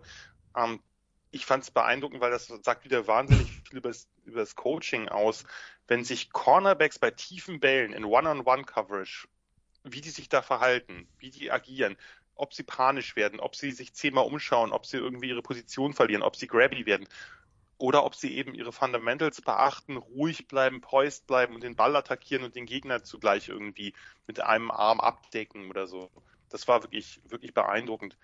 Und letztlich muss man ja sagen, auch Iowa, da täuschen die 27 Punkte, von denen ja auch Defense-Punkte oder Defense-Touchdowns dabei waren, haben ja wirklich nicht produziert. Gerade Iowa, die haben 170 Yards insgesamt oder ein bisschen über 170 Yards in der Offense, aber das ist natürlich nix. Das Laufspiel im Teil der Gutzen kam von einem besseren Lauf abgesehen nicht in Schwung. Um, aber auf der anderen Seite war es eben der, und der Unterschied waren dann eben vier Turnovers und die machen dann den Ausschlag in so einem Spiel. Die Hawkeyes haben ja nicht nur das Laufspiel um Brees Hall abgewirkt, sondern die haben eben viermal den Ball geklaut. Uh, der, der entscheidend dieser Killer-Fumble von Hall direkt nahe der eigenen Endzone, der dann, der dann zum äh, Fumble Six, wenn man so will, Scoop and Score zurückgetragen wird. Aber vor allem dann auch die drei Interceptions von Brock Purdy, der wirklich seit zwei Jahren irgendwie nicht mehr so aussieht. Vor zwei Jahren hat man ja mal gedacht, oh, das wird jetzt irgendwie, das könnte ein Kandidat für die erste Runde sein, aber das sieht dermaßen mau aus. Wurde dann am Ende ja auch, ja, ob gebencht oder zumindest haben sie ihn aus dem Spiel genommen und den Backup dann rangelassen. War einfach ein insgesamt ein mega interessantes Spiel für Defense-Liebhaber. Um, wie Iowa den, den Titan von Iowa State, Charlie Kohler, den besten Titan, äh, da rausgenommen hat. Da haben sie dann Nickel-Linebacker hingestellt, Justin Jacobs, der halt, äh, weil der halt Size hat, weil der halt groß ist gegen einen sehr großen Titan, steht sonst nicht so häufig auf dem Platz, aber hat dann später auch den entscheidenden Fumble von Hall forciert. Also ähm, das war wirklich, fand ich wirklich ein Hin und Her. Wenn man auf Defense Football steht, war es ein tolles Spiel. Ähm, nur bei Iowa ist halt schade, die haben eigentlich ein tolles Team beisammen. Jetzt bräuchten sie einen gescheiten Quarterback. Und mit gescheit meine ich nicht mal irgendeinen Überflieger, sondern einen, der irgendwie akzeptabel ist. Und der Spencer Petras, der macht auf mich nicht den Eindruck, als ob er diese Offense irgendwann mal tragen kann, wenn es drauf ankommt. Und das ist schade, weil man einfach, also vielleicht ist es ja auch noch so, dass er sich steigert. Das will ich ja gar nicht, will ich ja gar nicht äh, in Abrede stellen, dass die Möglichkeit besteht. Aber ansonsten ist es schade, weil man halt wirklich eine tolle Defense und letztlich auch einen, einen starken Running Back und eine nicht ganz schlechte O-Line irgendwie versaut, dadurch, dass man eben einen Quarterback hat, der nicht konstant für Plays sorgen kann oder den Ball bewegen kann. Ist ein bisschen schade. Iowa State muss halt gucken jetzt, ne, dass, dass sie immer wieder diese Cyhawk äh, Trophy nicht gewinnen können unter Matt Campbell. Äh, ist seltsam, weil sonst kann er ja sehr viel gewinnen. Extrem viel für Iowa State-Verhältnisse, aber gegen Iowa kriegen sie es irgendwie nicht hin. War verdienter Sieg. Muss man gar nicht drum herum reden. Und äh, ja, für Iowa State kann es jetzt nur darum gehen, dass wir dann im Big 12 äh, Conference Spielplan da eben äh, ein bisschen besser aussehen. Denn das, was die Offense da gezeigt hat, jetzt in zwei Spielen, auch das Laufspiel, das war natürlich zu wenig. Ich habe am Wochenende gefragt, was äh, man, was, wofür man Iowa sonst noch kennt, außer für die Hawkeyes und ähm, ja, dann kam Andreas Renner und meinte, Iowa, in Iowa wäre geschnittenes Brot erfunden worden und ich war jetzt überrascht, dass äh, aus der Existenz, Christian, von Messer und Brot äh, tatsächlich erst das Ganze nach Iowa kommen musste, damit man auf die Idee kommt, die Transferleistung, dass man Brot schneiden kann. Aber ja. Gilbert Grape vielleicht noch. Entschuldigung. Hm? Was? Nix. Gilbert Grape irgendwo in Iowa. Das wäre vielleicht noch was man kennen könnte aus mir, Iowa. Mir fällt da halt auch einfach Nikola nichts Intelligentes zu ein. Es, es, es, tut mir leid, aber. Es fällt dir nichts Intelligentes zu Iowa ein. Naja, was soll's. Ähm, Alles wie immer in diesem Land. Dann, äh, dann, dann äh, fliegen wir weiter durch die Liste. Florida gegen South Florida, also gewinnt bei South Florida 42-20. USC gegen Stanford, diese kleine Entgleisung haben wir ja vorhin schon angesprochen, 28-42. Äh, Rest in Peace, Head Coach Posten Clay Helton. Die Nummer 15 Texas Cell, und das haben wir auch schon angedeutet, spielte also bei Arkansas und ähm, mhm also die Bilanz ist 100.000 Dollar Strafe für Arkansas, weil die Fans das Feld gestürmt haben und die Goalposts runtergerissen haben. Ähm, 40 zu 21. Der Endstand möchte Texas jetzt schon aus der SEC wieder raus. Okay, first of all, they're not in the SEC and jetzt. Also ma machen die uns, yeah. machen die uns, machen die uns quasi eine Bobby Petrino, ja, oder eine, oder vielleicht eine Urban Meyer oder sowas, ja. Also rein und ganz schnell wieder raus.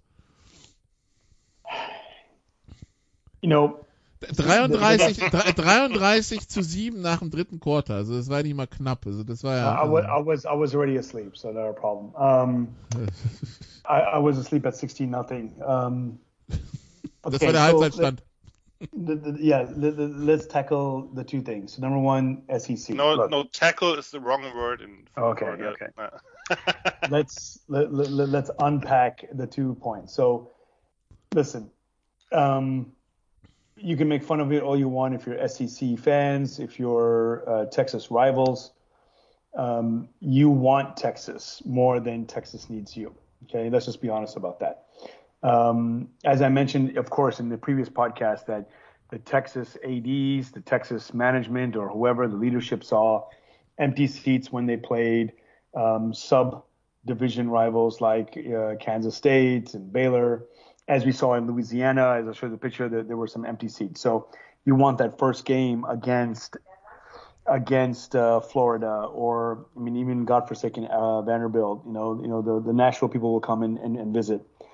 So, but Texas has enough money, and so the SEC looking to make sure that they secured uh, revenue streams, secured their space as a mega conference. They bought in the two best teams from the Big 12 minus two into um, their uh, their conference. And as I said, that this will of course help Texas and Oklahoma with, with, keeping up with recruiting. Even if the players come to Texas, who come to 40 acres, they they still end up feeling entitled. So we don't know what's going to happen in two in two three years. When I guess it probably will happen earlier, as the uh, the Big 12 2.0 now is uh, full of 12 teams. So things may change. You know, um, the Texas quarterbacks will be seasoned. Hopefully, Sark will have quote unquote his team, as they say, after two three years. The, the, the coach has his team after doing all the recruiting. So so so let's do that. As for the game itself, no matter if Texas was coming to the SEC or not, this was a stinker of a game. Uh, they were not prepared. Uh, once the coach saw, as I said earlier in the podcast, once the coach saw that this guy was not throwing well, and yes, look, there was offensive line issues. There was defensive rushing issues. But you've got to change something to kind of tell people, look, this guy is going out there and he's playing his heart out. Sometimes it takes a big play, takes a hard hit to change the momentum of the game. And if and if you look back, uh, for me, the game was I knew this game was not going to happen for Texas when uh, the muff punt stayed with Arkansas when it was, yeah, it just really, really sucked that his toe was on the line. Uh, probably the only good call that Tessitore made the whole night was that you call it a game of inches, you call it a game of one toe. And that one toe changed the momentum of the game. Texas is up 7 nothing. You've got a different ball game. Or maybe not. But at that moment, I knew, okay, this is not going to go Texas's way.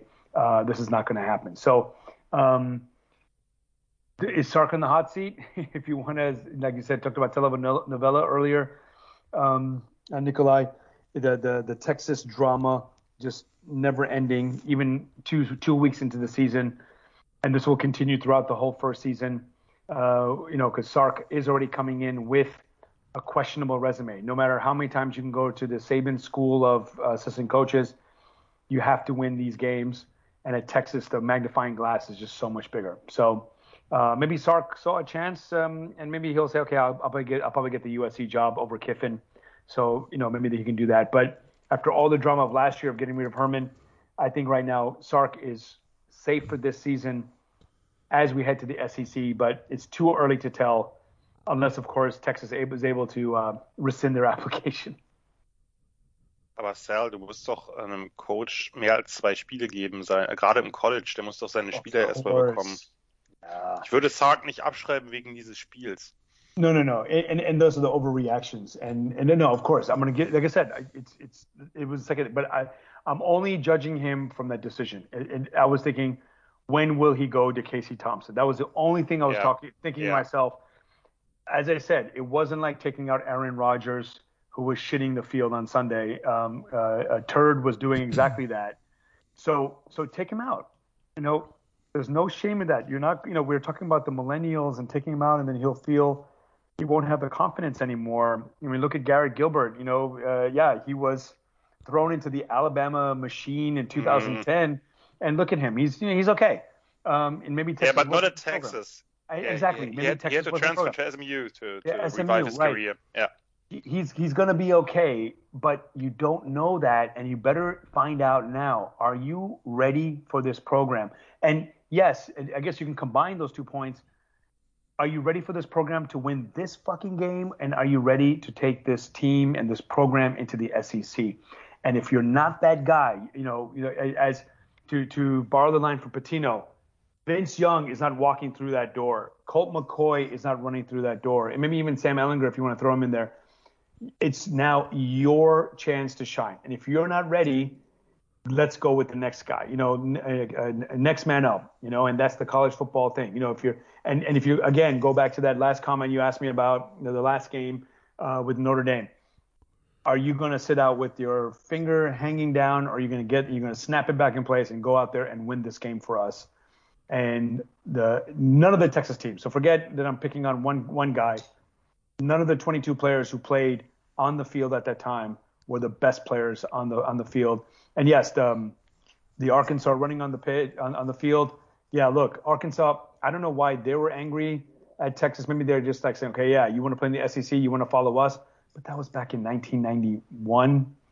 Come on, guys. You know, you half the people there. I mean, actually, all of the people at the in the stadium in the student section weren't born yet. So, um, screw you guys, and um, just just wait till in a, the wait till we start kicking your ass um, when we are in the SEC, and then you're going to wish that we went back. So believe me, your day will come.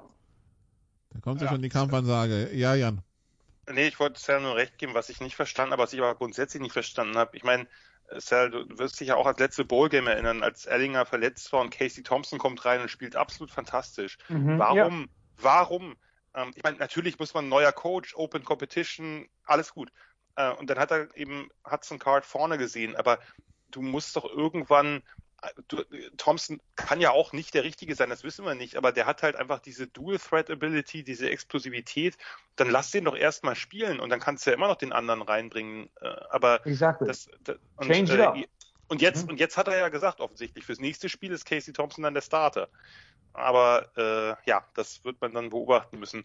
Was man aber trotzdem kurz erwähnen muss, weil ich ähm, äh, ein bisschen grinsen wirklich ein bisschen grinsen musste, war die ähm, Laufleistung der Razorbacks oder die Run Defense der Longhorns. 333 Yards, 7,1er Schnitt.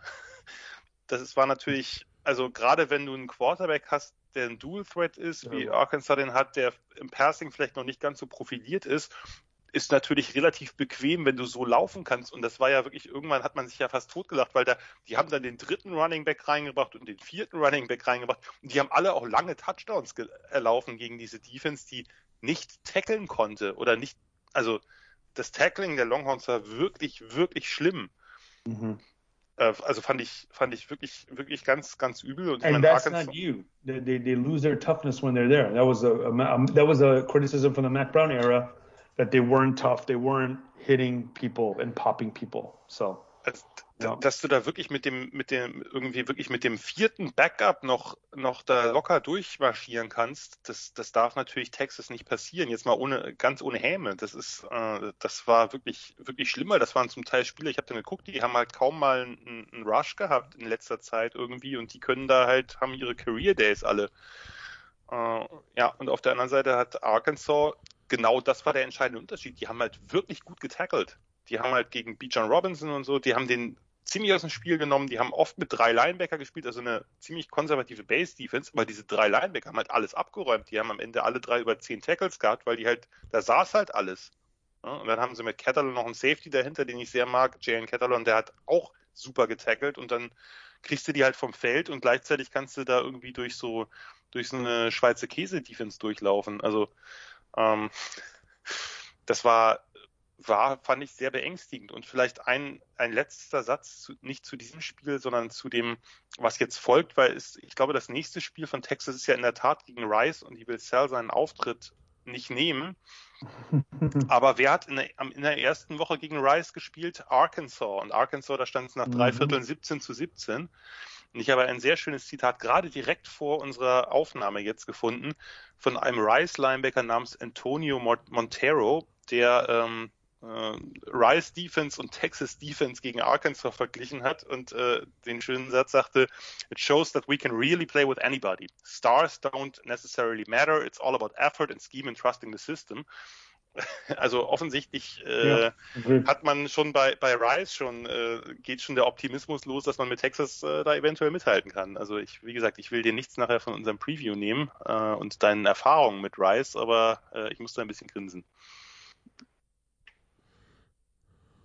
Okay, dann Wisconsin gegen Eastern Michigan 34-7, Virginia Tech gegen Middle Tennessee 35-14, Ole, Miss gegen Austin äh, P 54-17, Holy War BYU gegen Ranked Utah, BYU gewinnt 26-17 Jan und die Kopfschmerzen der Pac-12 dürften nicht weniger werden. Nee, scheint so, ne? Ich habe jetzt vom Spiel nicht so wahnsinnig viel mitbekommen, habe ein paar Highlights gesehen, aber auch nicht, äh, auch nicht exzessiv. Von daher äh, kann ich da jetzt gar nicht so viel zu sagen, aber offensichtlich hat, äh, hat BYU auch, äh, auch ohne Zach Wilson, also äh, mit ihrem neuen Quarterback Jaron Hall, äh, haben sie offensichtlich weiter eine relativ äh, nett funktionierende Offense. Äh, Lauf, Pass, passt alles soweit. Jetzt nichts Spektakuläres und ähm, ja, haben offensichtlich äh, endlich mal, es ist ja schon lange her, dass sie einen Holy War gewonnen haben. Letztes Jahr hätte ja die größte Chance bestanden, nur da gab es keinen. Äh, haben sie das relativ, äh, relativ locker runtergespielt. Miami hat einen Scare gegen Appalachian State 25-23. Und es gab noch einen anderen Scare. Äh, ja. Äh, Katze am Oberrang. Ach so, genau, Katze am Oberrang, ja, das war die Nummer, genau, die, die Katze, ähm, wobei die Katze hat, glaube ich, den Sturz besser überstanden, als dann, wie sie, wie sie da, wie, wie, wie, wie der König der Löwen hochgehalten wurde danach, ne? Also, Das arme Tier. Ja, Das wirklich. arme Tier, ernsthaft. Dass, dass die Leute daraus dann so eine Show machen müssen. Irgendwer hatte das auch so schön bei mir drunter kommentiert, dass da irgendwie die Leute sich dann selbst dafür abfeiern müssen, Ja. dass sie die Katze in der USA-Fahne gefangen haben oder äh, also aufgefangen haben.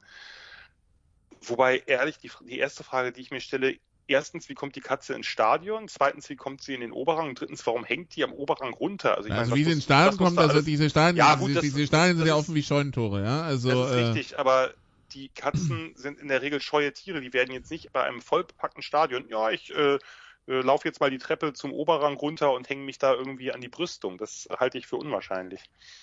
Aber aber also, also auf der Es- anderen Seite, es gibt sehr oft, es gibt sehr oft irgendwelche Geschichten mit Katzen in irgendwelchen US-Stadien. Doch vor ein Das paar stimmt, Wochen aber bei den Yankees. auf dem Feld oder Ja. äh, ähnliches. Aber es interessiert sich halt in so Situationen keine Sau für Tierschutz. Und ja. Na, Genau. immerhin haben sie sie aufgefangen, ne? Also, ähm, Ja, das aber, stimmt immer. ja. ja, also, das, das zivilisatorische Mindest, äh, der Mindeststandard wurde dann immerhin noch äh, eingehalten, aber ist aber auch nur, wenn du die Latte so niedrig liegst, ne?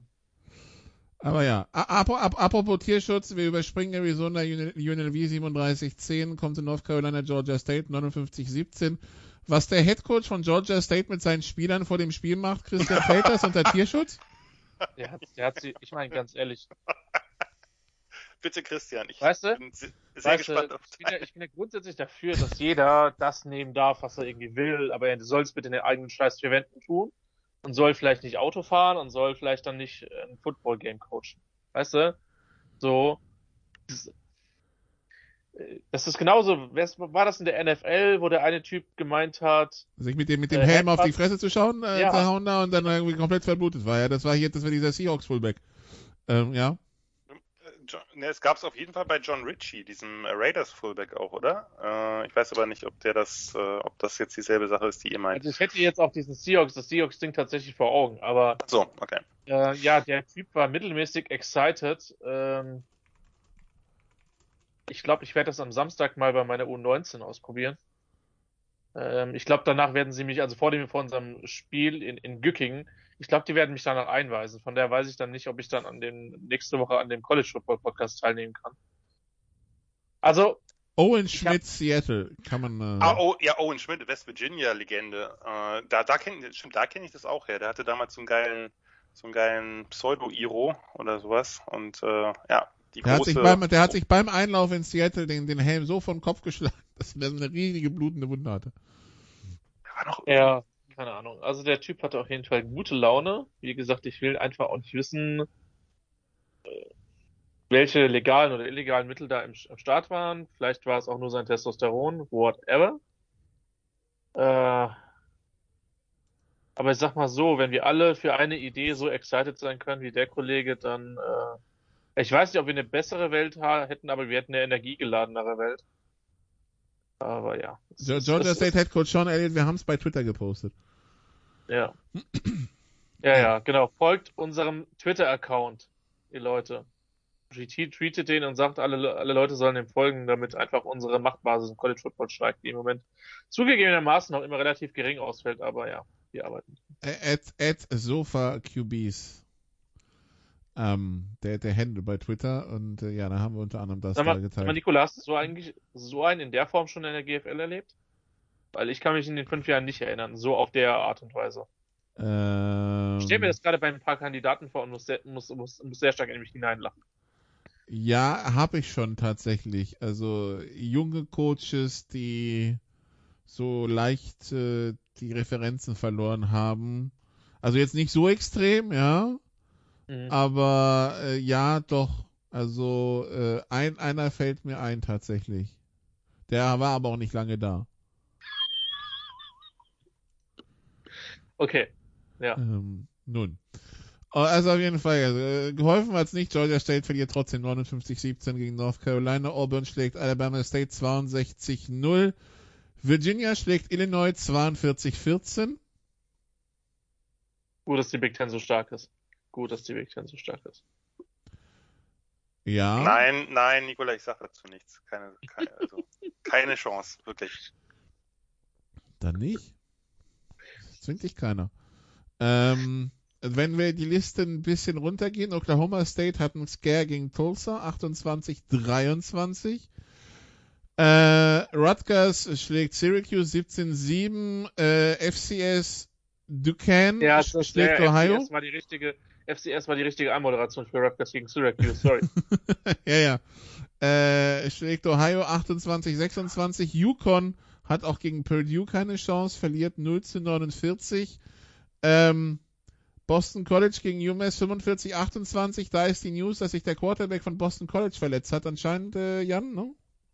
Ja, Phil Drakovec, äh, wirklich ein, ein richtig, richtig starker Quarterback. Sowas ist ja bei Boston College seit Matt Ryan äh, nicht, nicht unbedingt äh, gefragt gewesen, oder zumindest nicht immer gefragt. Ja, aber vielleicht gibt es ein Team aus Georgia, das Interesse wieder hätte an einem guten Co also Quarterback aus Boston College. Weiß ich nicht. Also das, was ich da gesehen habe, hat mich beeindruckt auf eine gewisse äh, masochistische Weise. Also Djokovic hatte irgendwann bei, bei Instagram jetzt vor zwei wir, Tagen. Wir wissen, Jan hat seit ein paar Jahren Erfahrung in dieser in diesem Gebiet, ja. Wir sind, wir sind noch nicht durch mit den Dissen. Ich habe da noch einen äh, parat. Aber äh, Djokovic hat halt äh, gepostet, also seine Hand gepostet, die halt in so einem in so einem Verband ist. Und jetzt heißt es äh, wohl, dass es sein könnte, dass er länger ausfällt, aber das ist noch nicht ganz klar. Und ähm, ja, wäre natürlich mega bitter. Also jetzt hat man endlich mal eine Offense, äh, auch eine Pass-Offense, die man anschauen kann. Und äh, dann geht, dann geht halt der äh, sehr, sehr talentierte Quarterback flöten. Also wäre wär ziemlich übel für Boston College. Gut, äh, dann Nebraska schlägt Buffalo 28-3. Eine fragwürdige Grafik vor dem Spiel, äh, aber das aber dann doch irgendwie auf den Platz geliefert, äh, Jan.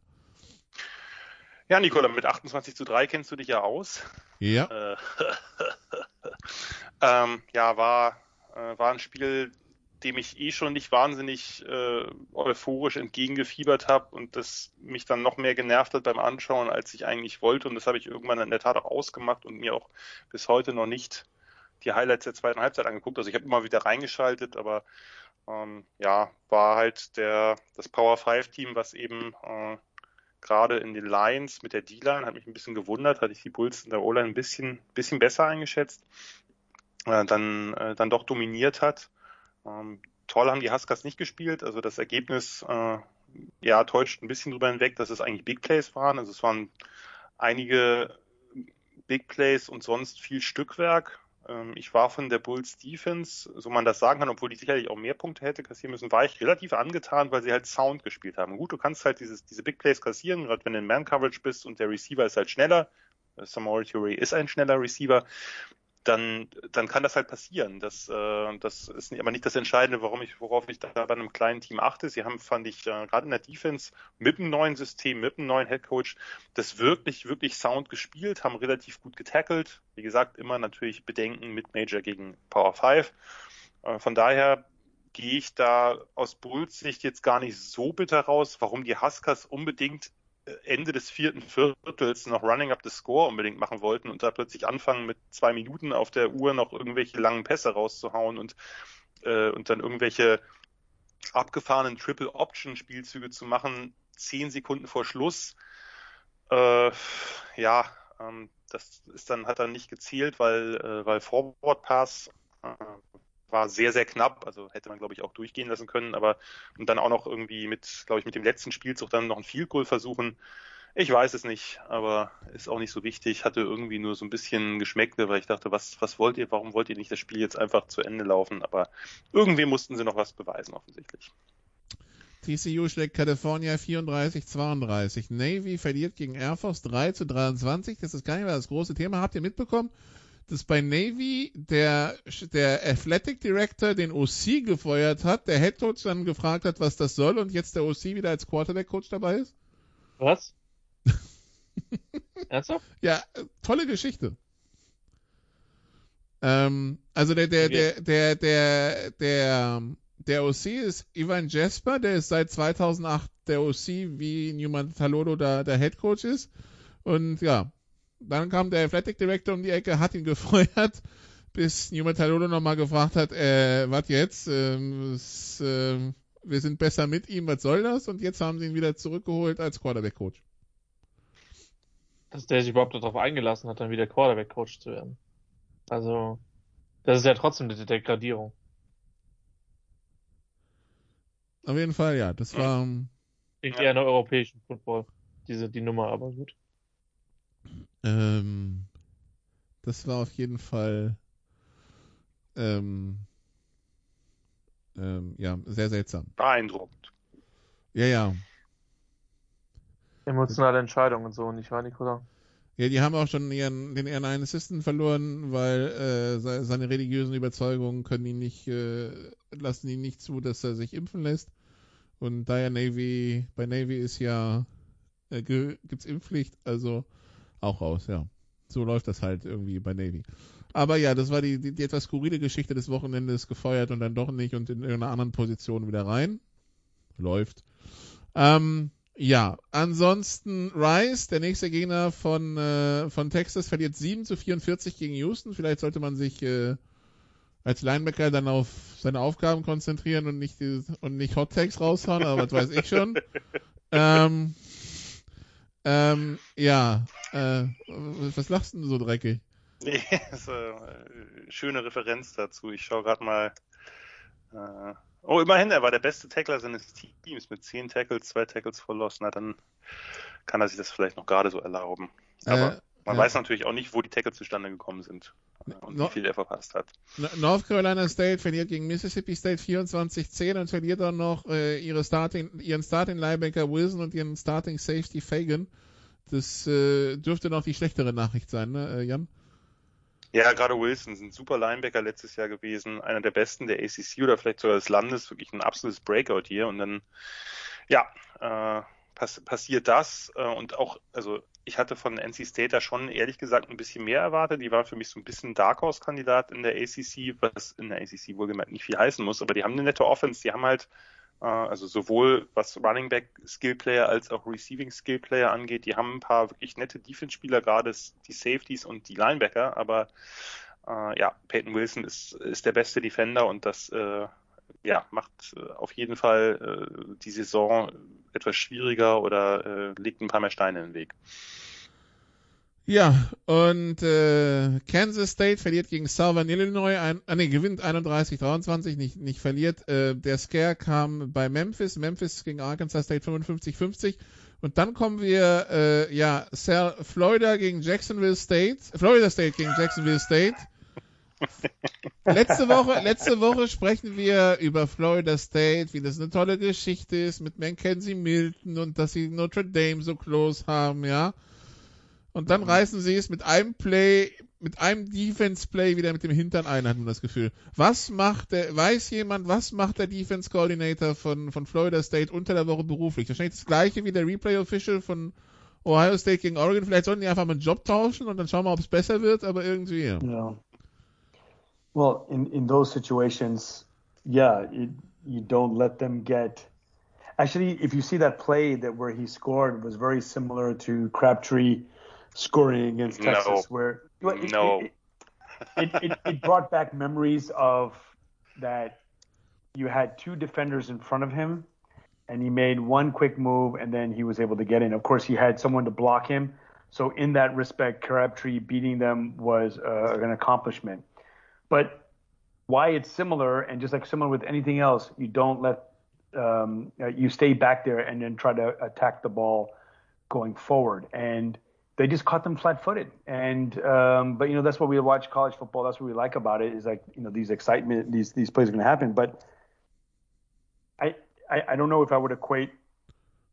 Well, Florida State. I mean, I, are, are we really sure that they're a program like the Jimbo Fisher era, and definitely not the Bobby Bowden era? Is this a, is this a school that that we can consider one of the best things? You know, they're they're now because of Clemson, um, and now Notre Dame. Um, um, are they really a team like Miami? Are, are, are do, can we really consider them top tier programs? The only difference between them and Texas is Texas has more money and more cachet, but the results in the field, you know, they're in uh, recruiting rich programs. Um, I would love to see Florida State playing well. I'd love to see Miami. Of course, I would love to see Texas playing well. But this is just one of those things where maybe the players thought there's no way they're going to beat us. We've got them. Um, and you know, Mercer, I'm sorry, Toledo almost did that to uh, to Notre Dame. Um, yeah, and and you know, we can all go back to Appalachian State almost did that to Miami after almost doing it to or doing it to Michigan all those years ago. So in that respect, it, it's it's it's uh it's like oh my God, they haven't lost ever to an FCS team, correct? If I if I read that correctly, uh, they never have, and this is the first time. But you know, just like Chaminade beating um, um, uh, Virginia back in the day, that uh, put them on the map.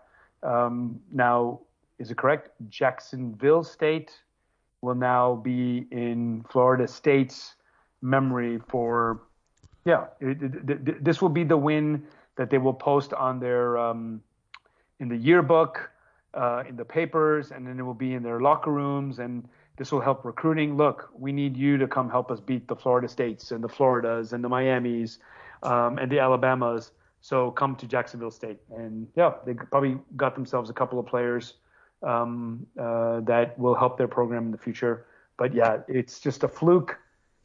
The way it ended, the way it happened, but that's what happens when you're not prepared at home to beat a team that's going to be hungry. This is this was their game. This was their quote unquote Super Bowl. This was their bowl game in the in, in the limelight. And kudos to Jacksonville State for not giving up for 60 minutes. Florida State, also es gilt ja generell für diese für diese FBS, FCS Duelle, die, die, diese Unis, diese Unis zahlen ja Geld dafür, dafür, dass der FCS Gegner kommt. Also äh, Florida State hat also 400.000 Dollar bezahlt, um einmal in diesem letzten Play komplett vorgeführt zu werden. Aber natürlich, Jan, hatte der Coach eine Erklärung. Ja, ganz, darf ich ganz kurz erstmal, warum es für mich was anderes ist als der Crabtree Catch. Äh, erstens, der Crabtree Catch, äh, Catch war, glaube ich, das war so irgendwas bei 25 Yards oder so. Hier hatten wir mehr als die Hälfte des Spielfeldes und Texas Tech hatte damals war in Field Goal Range, hatten einen Punkt Rückstand. Also da musste man auch anders verteidigen. Also da musste man ja äh, mhm. auch verteidigen, dass die vielleicht einen First Down in der Mitte des Feldes machen, dann eben den Ball äh, äh, sofort entweder Auszeit nehmen oder spiken. Hier was hast du denn hier für ein Problem? Ich meine, der Coach meinte, ja, sie hatten noch ein Timeout und vielleicht äh, machen sie dann einfach einen Pass in Field Goal Reichweite und äh, nutzen dann das Timeout. Aber mal ehrlich, es sind sechs Sekunden auf der Uhr. Du bist an der eigenen, die sind an der eigenen 41-Yard-Linie gewesen. Das heißt, auch für so einen Pass brauchen sie ein paar mehr Sekunden.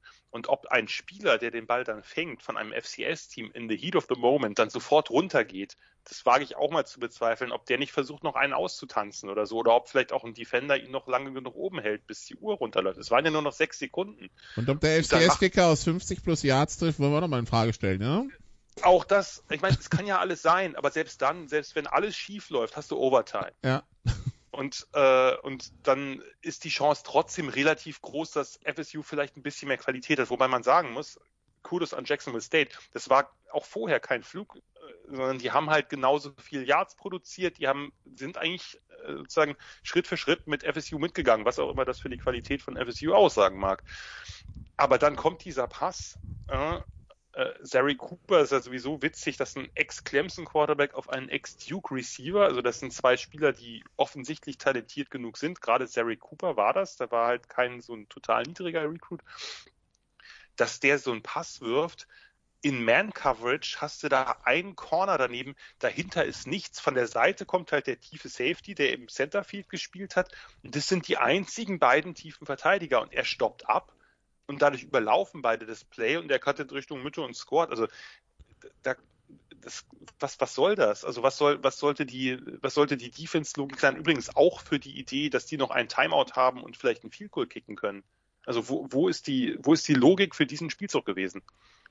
Ich, ich verstehe es wirklich nicht. Ich meine, vielleicht. Mich, äh, regt, mich, mich regt es auch langsam auf, diese Ausreden von Coaches. Ja, also stell dich hin und sagst, wir haben zwar Coach, wir halten den falschen Call drauf, die falschen Call drauf. Aber zwischen der Nummer hier, ja, aber sie hatten noch einen Timeout und das Field Goal überhaupt sowieso, oder hier neulich der Nebraska, der Nebraska, der, der Nebraska Coach, ja, das war eine andere Front, sorry, da war das halbe Playbook plötzlich weg. Wofür werdet ihr eigentlich bezahlt? Jetzt mal ernsthaft. Ja also, auch nicht so schlecht ist, also da, da, da, da, da, da, da, da, da eskaliert man so mein innerer Rudi Völler, ja. Ähm, ich kann den Scheiß nicht mehr hören. Ernsthaft. Also das, also ja, und aber da, also da war, das fehlen mir auch ein bisschen die Worte, darum stotter ich gerade so rum. Was willst du denn da? Da kann auch da, auch selbst mit dieser Ausrede macht es keinen Sinn. Es macht einfach Nein. von vorne bis hinten keinen Sinn. Und ich bin wirklich, wirklich traurig, weil ich hab, bin noch, äh, habe mir noch äh, äh, Washington, Michigan angeguckt und bin dann dachte, naja, jetzt habe ich ja eigentlich alles durch und äh, FSU, äh, das wird ja schon nichts werden gegen Jacksonville State. Come on, es ist ein FCS-Gegner. Es ist nicht wie Toledo ein gutes Mid-Major-Team. Ne? Also es ist ja, das ist ja nochmal wirklich eine ganze Ecke drunter einzuordnen qualitativ. Oder App State heute ist ja nicht mehr das App State von damals, sondern das ist das App State von heute. Das ist ein sehr guter Mid-Major. Der kann auch einem Team wie Miami durchaus mal Probleme machen. Wir reden hier von einem FCS-Team. Bitte. Da, da passiert nichts mehr. Doch. Außer es ist FSU. Außer es ist. ja, wo ist der Christian Rand eigentlich? Wir haben ihn noch nicht gehört. Nee, ich habe Christian rantet gar nicht, weil Christian, Christian denkt sich, äh, letzte Woche sah FSU zu gut aus, jetzt, sind, jetzt sehen sie halt wieder so aus, wie, wie wir sie im Podcast seit ein paar Jahren sehen. Ja, wir wissen einfach, wie wir Notre Dame zu bewerten haben. Das kommt dazu, ja. Ähm, äh, keine Ahnung, ich, keine Ahnung, ich bin heute nicht in der mentalen Verfassung zu rennen. Also, wir haben vier Teams, die äh, in den Power 5 0 und 2 sind. Äh, California, die gegen TCU jetzt verloren haben, Florida State, die gegen Jacksonville State verloren haben und außerdem Arizona und Washington. Da wollen wir nicht verschweigen, dass Washington in Michigan, also bei Michigan 10 zu 31 verliert und Arizona gegen San Diego State 14 zu 38 fast schon untergeht. Äh, ja, nicht schön. Und ansonsten hier dieses ganz elitäre Battle zwischen Colorado State und Vanderbilt gewinnt Vanderbilt 24 zu 21 und damit haben wir eigentlich die wichtigsten Sachen durch, es sei denn, Herr Wegwert hat noch was. Einen habe ich noch, aber Oh ist auch ganz kurz. Nein, nein, wirklich nur ganz kurz. Und zwar äh, das wunderbare Duell zwischen LSU und McNeese State, einfach nur deswegen, weil bei McNeese State ein gewisser Cody Orgeron Quarterback ist. Ach so, Und ja, man kann genau. sich ja ungefähr vorstellen, es ist der Sohnemann von Ed Orgeron, dem äh, Gegner Head Coach von LSU. Und äh, ja, Ed Orgeron ist ja nun auch ein äh, defensiv geprägter Head Coach und der hat offensichtlich einiges vorgehabt gegen seinen Sohnemann. Die haben den halt komplett zerpflückt mit acht Sacks. Also der hat äh, halt wirklich auf die Fresse bekommen, hat auch keine 100 Yards Passing gehabt. Und ich frage mich irgendwie so ein bisschen, wie sehen da die nächsten Gespräche aus? Ja, Sohnemann hast du gut gemacht, aber wir haben dir richtig aufs Maul gegeben oder wie, wie läuft das? Also das, äh, Das wird, So das wird, das wird, ein, das wird ein entspanntes Thanksgiving-Dinner, glaube ich. Mein, mein Ziel war, dich nicht umzubringen, aber, aber, also nicht viel weniger, so. Also 8 Sacks ist schon auch für, äh, für Top-Team gegen FCS schon relativ viel. Also da muss man schon, muss man schon auch Lust gehabt haben. Und Cody Orgeron dementsprechend mit minus, minus 60 Laufyards. Ich habe übrigens gerade geschaut, also vor dem letzten Play von Florida State war die Siegwahrscheinlichkeit zu Florida State 98,6 Prozent. Ja. Ja, aber weißt du, Nikola, als. Mathematiker weiß ich, 98 sind nicht 100. Ja, so, wie- so wie der DC von Florida State drauf war, hätten auch 102 Prozent nicht gereicht. Aber ja. Kurze Pause hier, dann besprechen wir den, dann besprechen wir den Spielplan von nächster Woche. Bis gleich.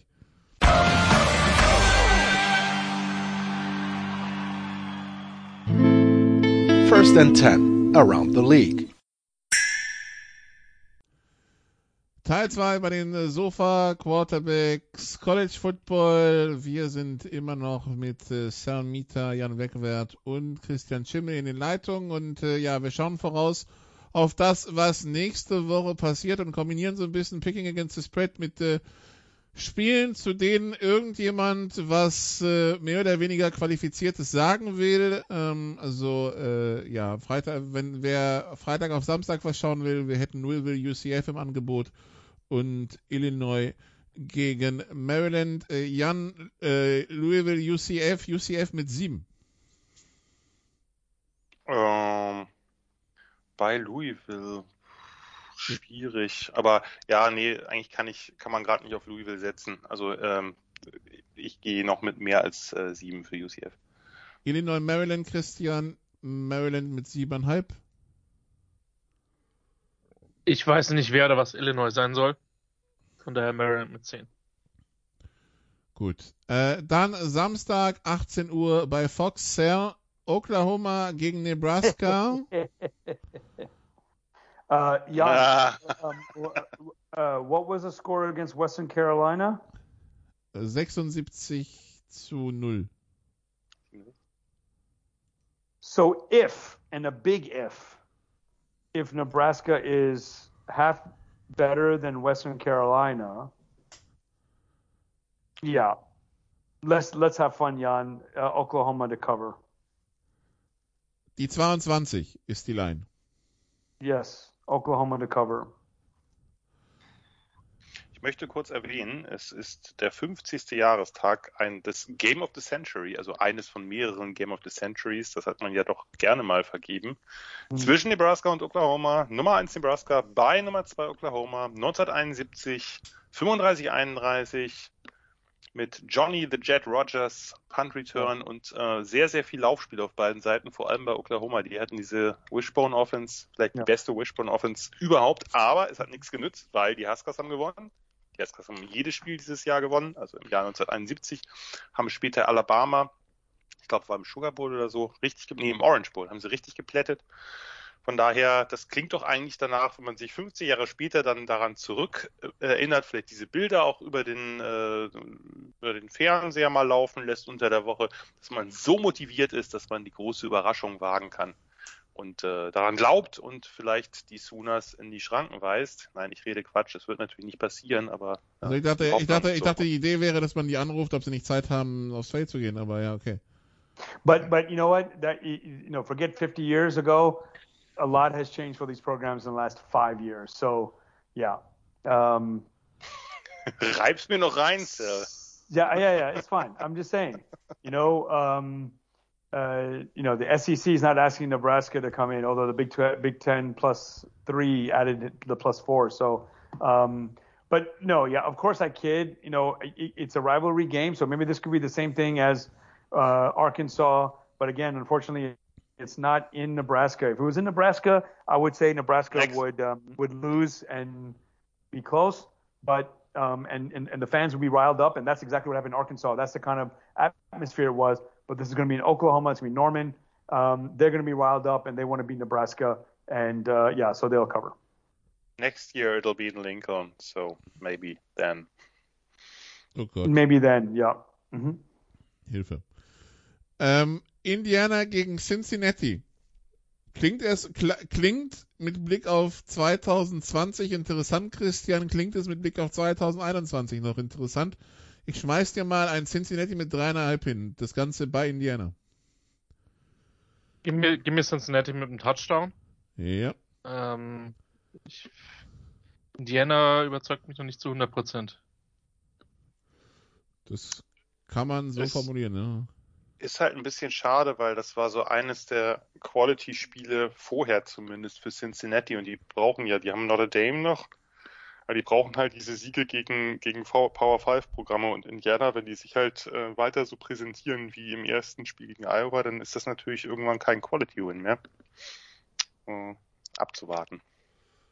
Sal, West Virginia hat Virginia Tech zu Gast und ist Mhm. Favorit mit drei. No, sorry, who's the favorite? West Virginia. Okay, so home home field advantage. Oof, I want to say Virginia Tech will win. So, yeah. So give, so Virginia Tech take the points. Gut, dann äh, wieder ein Spiel mit gewissem Interesse für Herrn Wegwert. Buffalo hat Coastal Carolina zu Gast. Ähm, Coastal Carolina mit 13,5. 13,5 ist ganz schön viel. Also ich sehe natürlich Coastal Carolina auch in der Favoritenrolle, aber so schlecht habe ich die Bulls jetzt in den ersten Spielen, auch in dem Spiel gegen Nebraska wohlgemerkt, nicht erlebt. Äh, wird halt drauf ankommen, ob sie diese krasse Option Offense diszipliniert stoppen können. Das wage ich ein bisschen zu bezweifeln, aber vielleicht machen sie doch ein, zwei Play Plays mehr in der Offense als äh, im letzten Spiel. Von daher sage ich, äh, sie covern. Dann haben wir immer noch um 18 Uhr äh, Christian Miami gegen Michigan State. Miami mit 6,5. Ja, ein Spiel, was in den 90ern besser gewesen wäre. Miami ist 6,5 Favorit. Ja. Äh, Michigan State covered. Würde ich auch von ausgehen, ehrlich gesagt. Ich Also vielleicht gewinnen sie sogar straight up, aber Aber gut. Ja. Gut. Ähm, dann gehen wir ein bisschen weiter runter im Spielplan. Also Michigan gegen Northern Illinois schenken wir uns mal. Äh, Missouri gegen Southeast Missouri State. Das, sind- das sind hier unsere Directional Cupcake States. Ja, also das, ist, das klingt, klingt schon fantastisch. Ähm, wenn, wenn wir dann ein bisschen durch den, durch den äh, Spielplan gehen, dann haben wir um 20.30 Uhr Sal Notre Dame gegen Purdue. Ähm, beide Mhm. 2-0, Notre Dame Favorit mit 7. Yeah, I say Notre Dame wins. They cover. They got their scare, even though they won last minute with uh, um, with Toledo. Um, I think that uh, yeah, if Brian Kelly's a good coach, he's gonna say, "Look, guys, our season can end that. Yeah, we we were that close to having our season ending. So that's um, yeah, go out there and uh, kick some ass. So if he's a good coach, if he's not, then yeah, then I'll eat my words. Notre Dame to cover. Notre Dame to cover. Gut. Dann 21.30 Uhr das CBS-Spiel, das Wern Game. Ähm, die Florida Gators, Christian, haben Alabama zu Gast und Alabama ist Favorit mit 15,5. Das wird. Entschuldigung. Ähm, ich glaube, das wird enger. Ich glaube, dass Florida gut ist. Und trotz, äh, trotz der. Das ist ein SEC Ja? East Team. Weißt du, manchmal, manchmal bin ich in der, in der Lage, meine Haltung anzupassen, Nikola. Okay. Ja. Und ich, ich habe ja gesagt, dass Florida dieses Jahr durchaus eine Mannschaft sein kann, die man auf dem Zettel hat. Und ja, es ist Alabama und ja, sie hatten jetzt faktisch eine Bye Week. Sorry, Mercer. Ich mag normalerweise Teams, die Bears sind, so, aber egal. Ähm, ich glaube, dass das enger wird. Ich glaube, dass das Florida durchaus die Qualitäten hat. Ja, sie haben offensiv brutal viel verloren. Und die Defense ist immer noch gut und ich, ich ja, Florida, Alabama gewinnt Florida covered. Ich bin Alabama. halt super gespannt, Hm? wenn mal ganz kurz nicht noch, zwei Sätze dazu sagen. Ich bin super gespannt, ob Florida auf ihren, ihren Backup und True Freshman Quarterback Anthony Richardson setzen. Der hat in jedem der beiden Spiele jetzt so viele Big Plays, vor allem mit, den- mit den eigenen Beinen produziert. Er ist äh, schnell, er ist ziemlich kräftig und groß, also jetzt nicht unbedingt nur so ein, so ein kleiner, kleiner wusseliger Flitzer. Äh, der hat so viel, ich glaube, der hat einen, einen Rush-Durchschnitt von 25 gerade, äh, also 25 Yards pro Rush und die Passing-Statistiken sehen ähnlich absurd aus.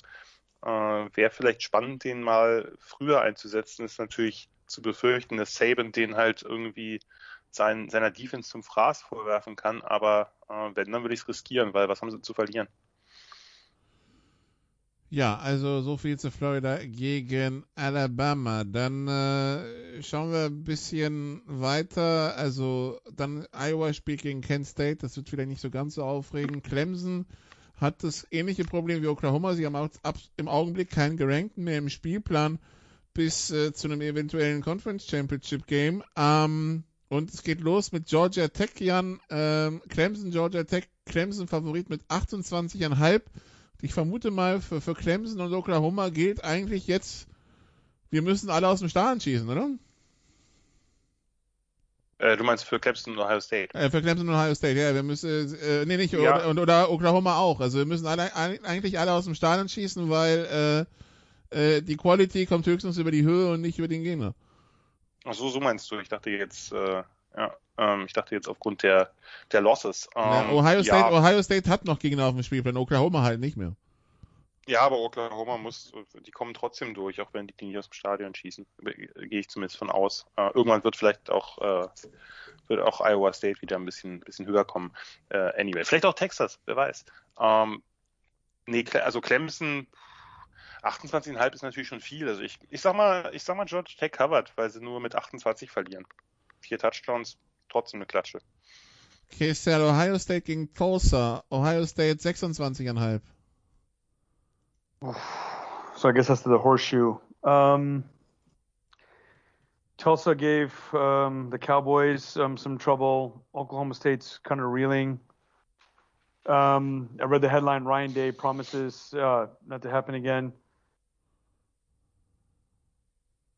No, uh, Tulsa um, Tulsa will lose, but it won't be 26. Christian, Wake Forest gegen Florida State. Wake Forest mit 5,5. Wake Forest mit allem. mit allem. oh je, oh je, oh je, oh je. Ähm, dann äh, haben wir 21.30 Uhr äh, Jan Washington State gegen USC. USC mit 8,5. USC mit mehr als 8,5. Ganz egal, wer der Coach ist gegen Washington State, ja. Ja? Immer gegen Washington State. Welch Optimismus. Ja. Gut. Vielleicht auch ein Befreiungsschlag, dass man jetzt dieses ewige Hin und Her mit, oh, was kann passieren, wenn wir nun nicht überzeugend gewinnen, dann ist Helton vielleicht schon auf dem Hot Seat. Vielleicht äh, kann das das Team so ein bisschen lösen. Vielleicht kann man auch bei den Interims-Headcoach auf den Hot Seat setzen, wer weiß. Ja, Ähm, gut, der kann man ja eh nicht viel erwarten, der wird ja jetzt nicht viel länger bleiben. Memphis, Mississippi State Cell. Mississippi State mit 3. Oof. I say, you know what? That's about upset. Let's let's do uh let's do Memphis. Yes. Yes. yes. Gut, dann äh, die ganz große Frage, gewinnt Washington sein erstes Spiel gegen Arkansas State, Christian? Sie sind Favorit mit 16,5, aber wir wissen, bei Washington hat das relativ wenig zu bedeuten dieses Jahr. Äh, sie sind nicht gut. Deswegen sage ich auch, dass Arkansas State tatsächlich covert, aber sie werden irgendwie mit sieben gewinnen. Sieben bis zehn. Okay. Das letzte Heimspiel haben sie ja souverän gegen Montana verloren. Schauen wir mal, ob es jetzt dies, diesmal besser Naja, die, wird. die, die Frage ist, ob sie mehr als sieben oder zehn Punkte machen. Also die Defense ist ja okay, aber vielleicht gewinnen sie einfach 10 zu 0. Durchaus möglich. Äh, Es ist einfach nicht schön, es ist einfach nicht schön.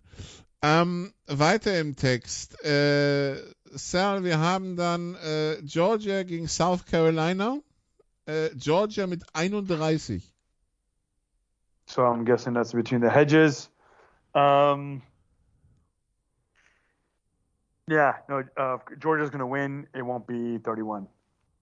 SEC, baby. The games are close. Ähm, ja, also zumindest, äh, ähm, naja. or competitive, whatever. But I don't think it's going to be 31. So yeah, so but Georgia will win.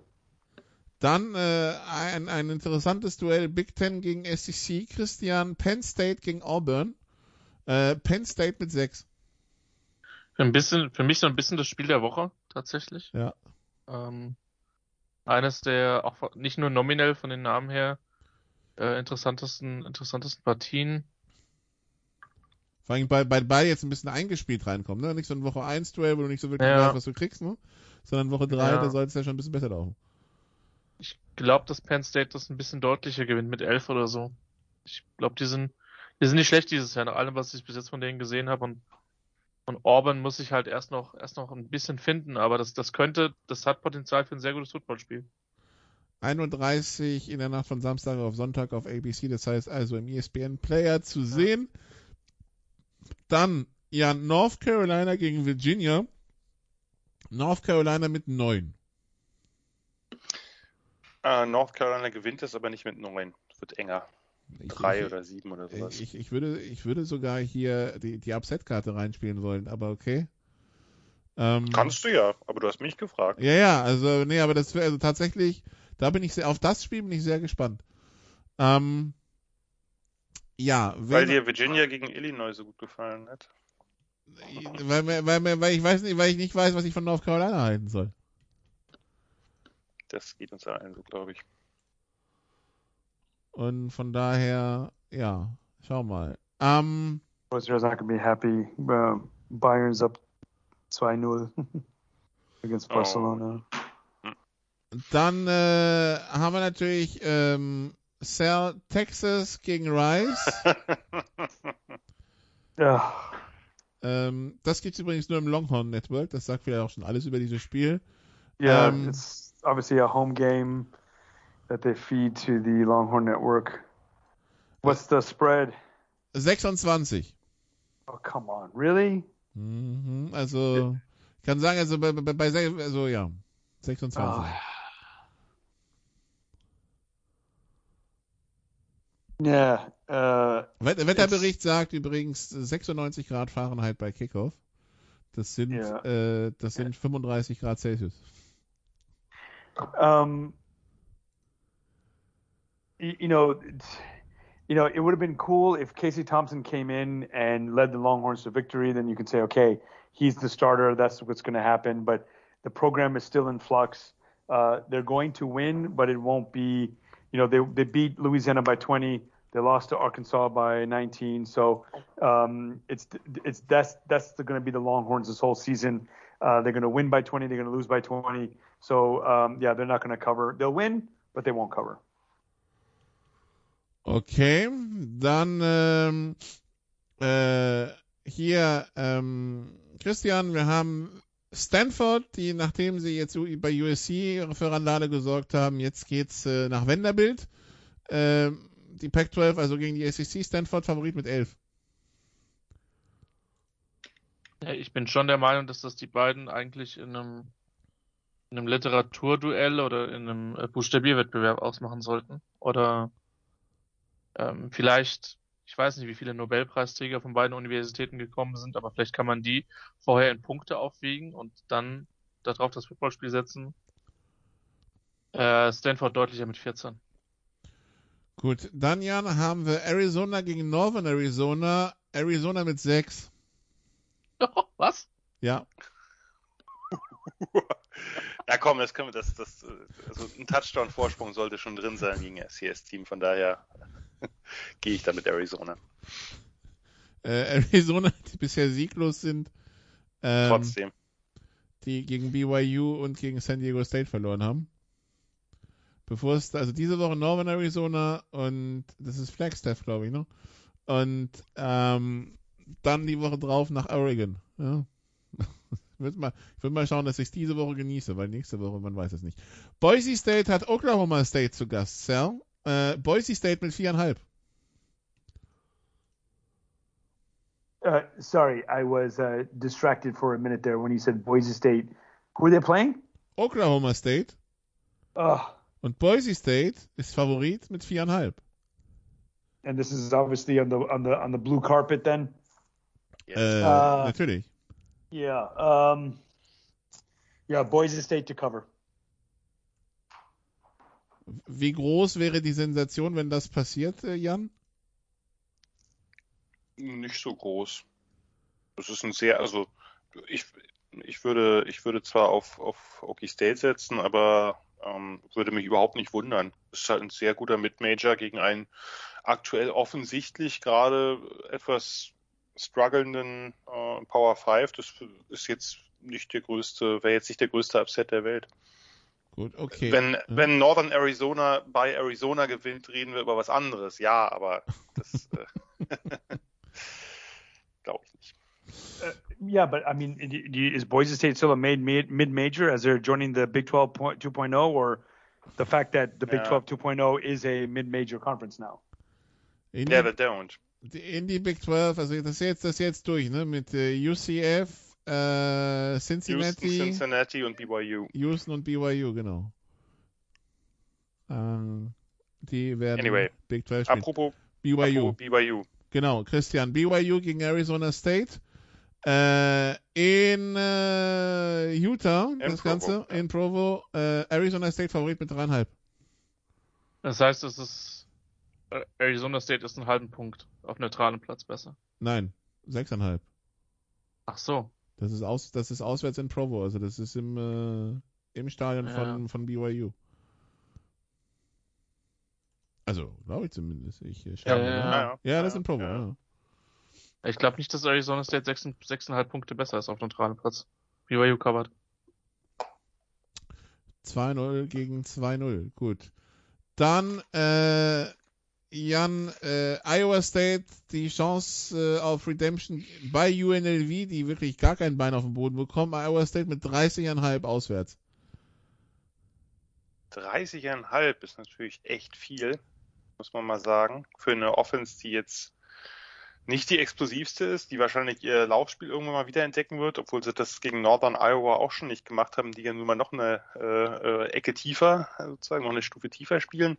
Ähm, ja, ich würde sagen, dass UNLV covert.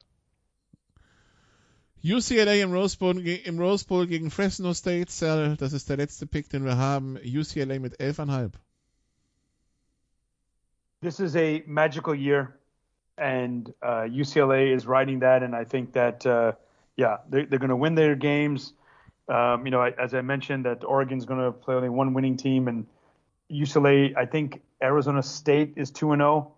And um, so, um, yeah, UCLA is going to win, and they're going to cover. UCLA hat übrigens zwei Wochen Zeit, jetzt sich vorzubereiten, weil sie letzte Woche spielfrei hatten nach ihrem Sieg gegen LSU. Die Woche davor äh, UCLA gegen Oregon, 23. Oktober, wie schon gesagt, äh, der Termin, den man sich aufschreiben sollte. Dann war's das zu den College Football Sofa Quarterbacks für diese Woche, Woche 2 in the Books, Woche 3. Am Samstag äh, mehr Football gibt's natürlich in der Big Show von Sport 360. Mehr Football gibt's das ganze Wochenende auf den verschiedenen Kanälen. Und äh, ja, mehr Football dann natürlich auch nächste Woche wieder, wenn es um die Sofa Quarterbacks geht. Danke Sal, danke Christian, danke Jan, danke liebe Zuhörer. Bis zum nächsten Mal. Ciao. Save Go Big. Red! you beat me. You did what you had to do, and you won the game. Das waren die Sofa Quarterbacks mit der Extravaganza zur National Football League auf Sportradio 360.de. Wenn Sie Fragen, Anmerkungen, Gegenbeispiele haben, schreiben Sie uns entweder auf unserer Facebook-Seite über unseren Twitter-Account at Sportradio 360 oder direkt an steilpass at Sportradio 360.de. Great job, guys. Und versäumen Sie nicht unsere nächste Big Show jeden Donnerstag neu auf www.sportradio360.de. One day at a time. Keep getting better as a football team, and we'll see what happens.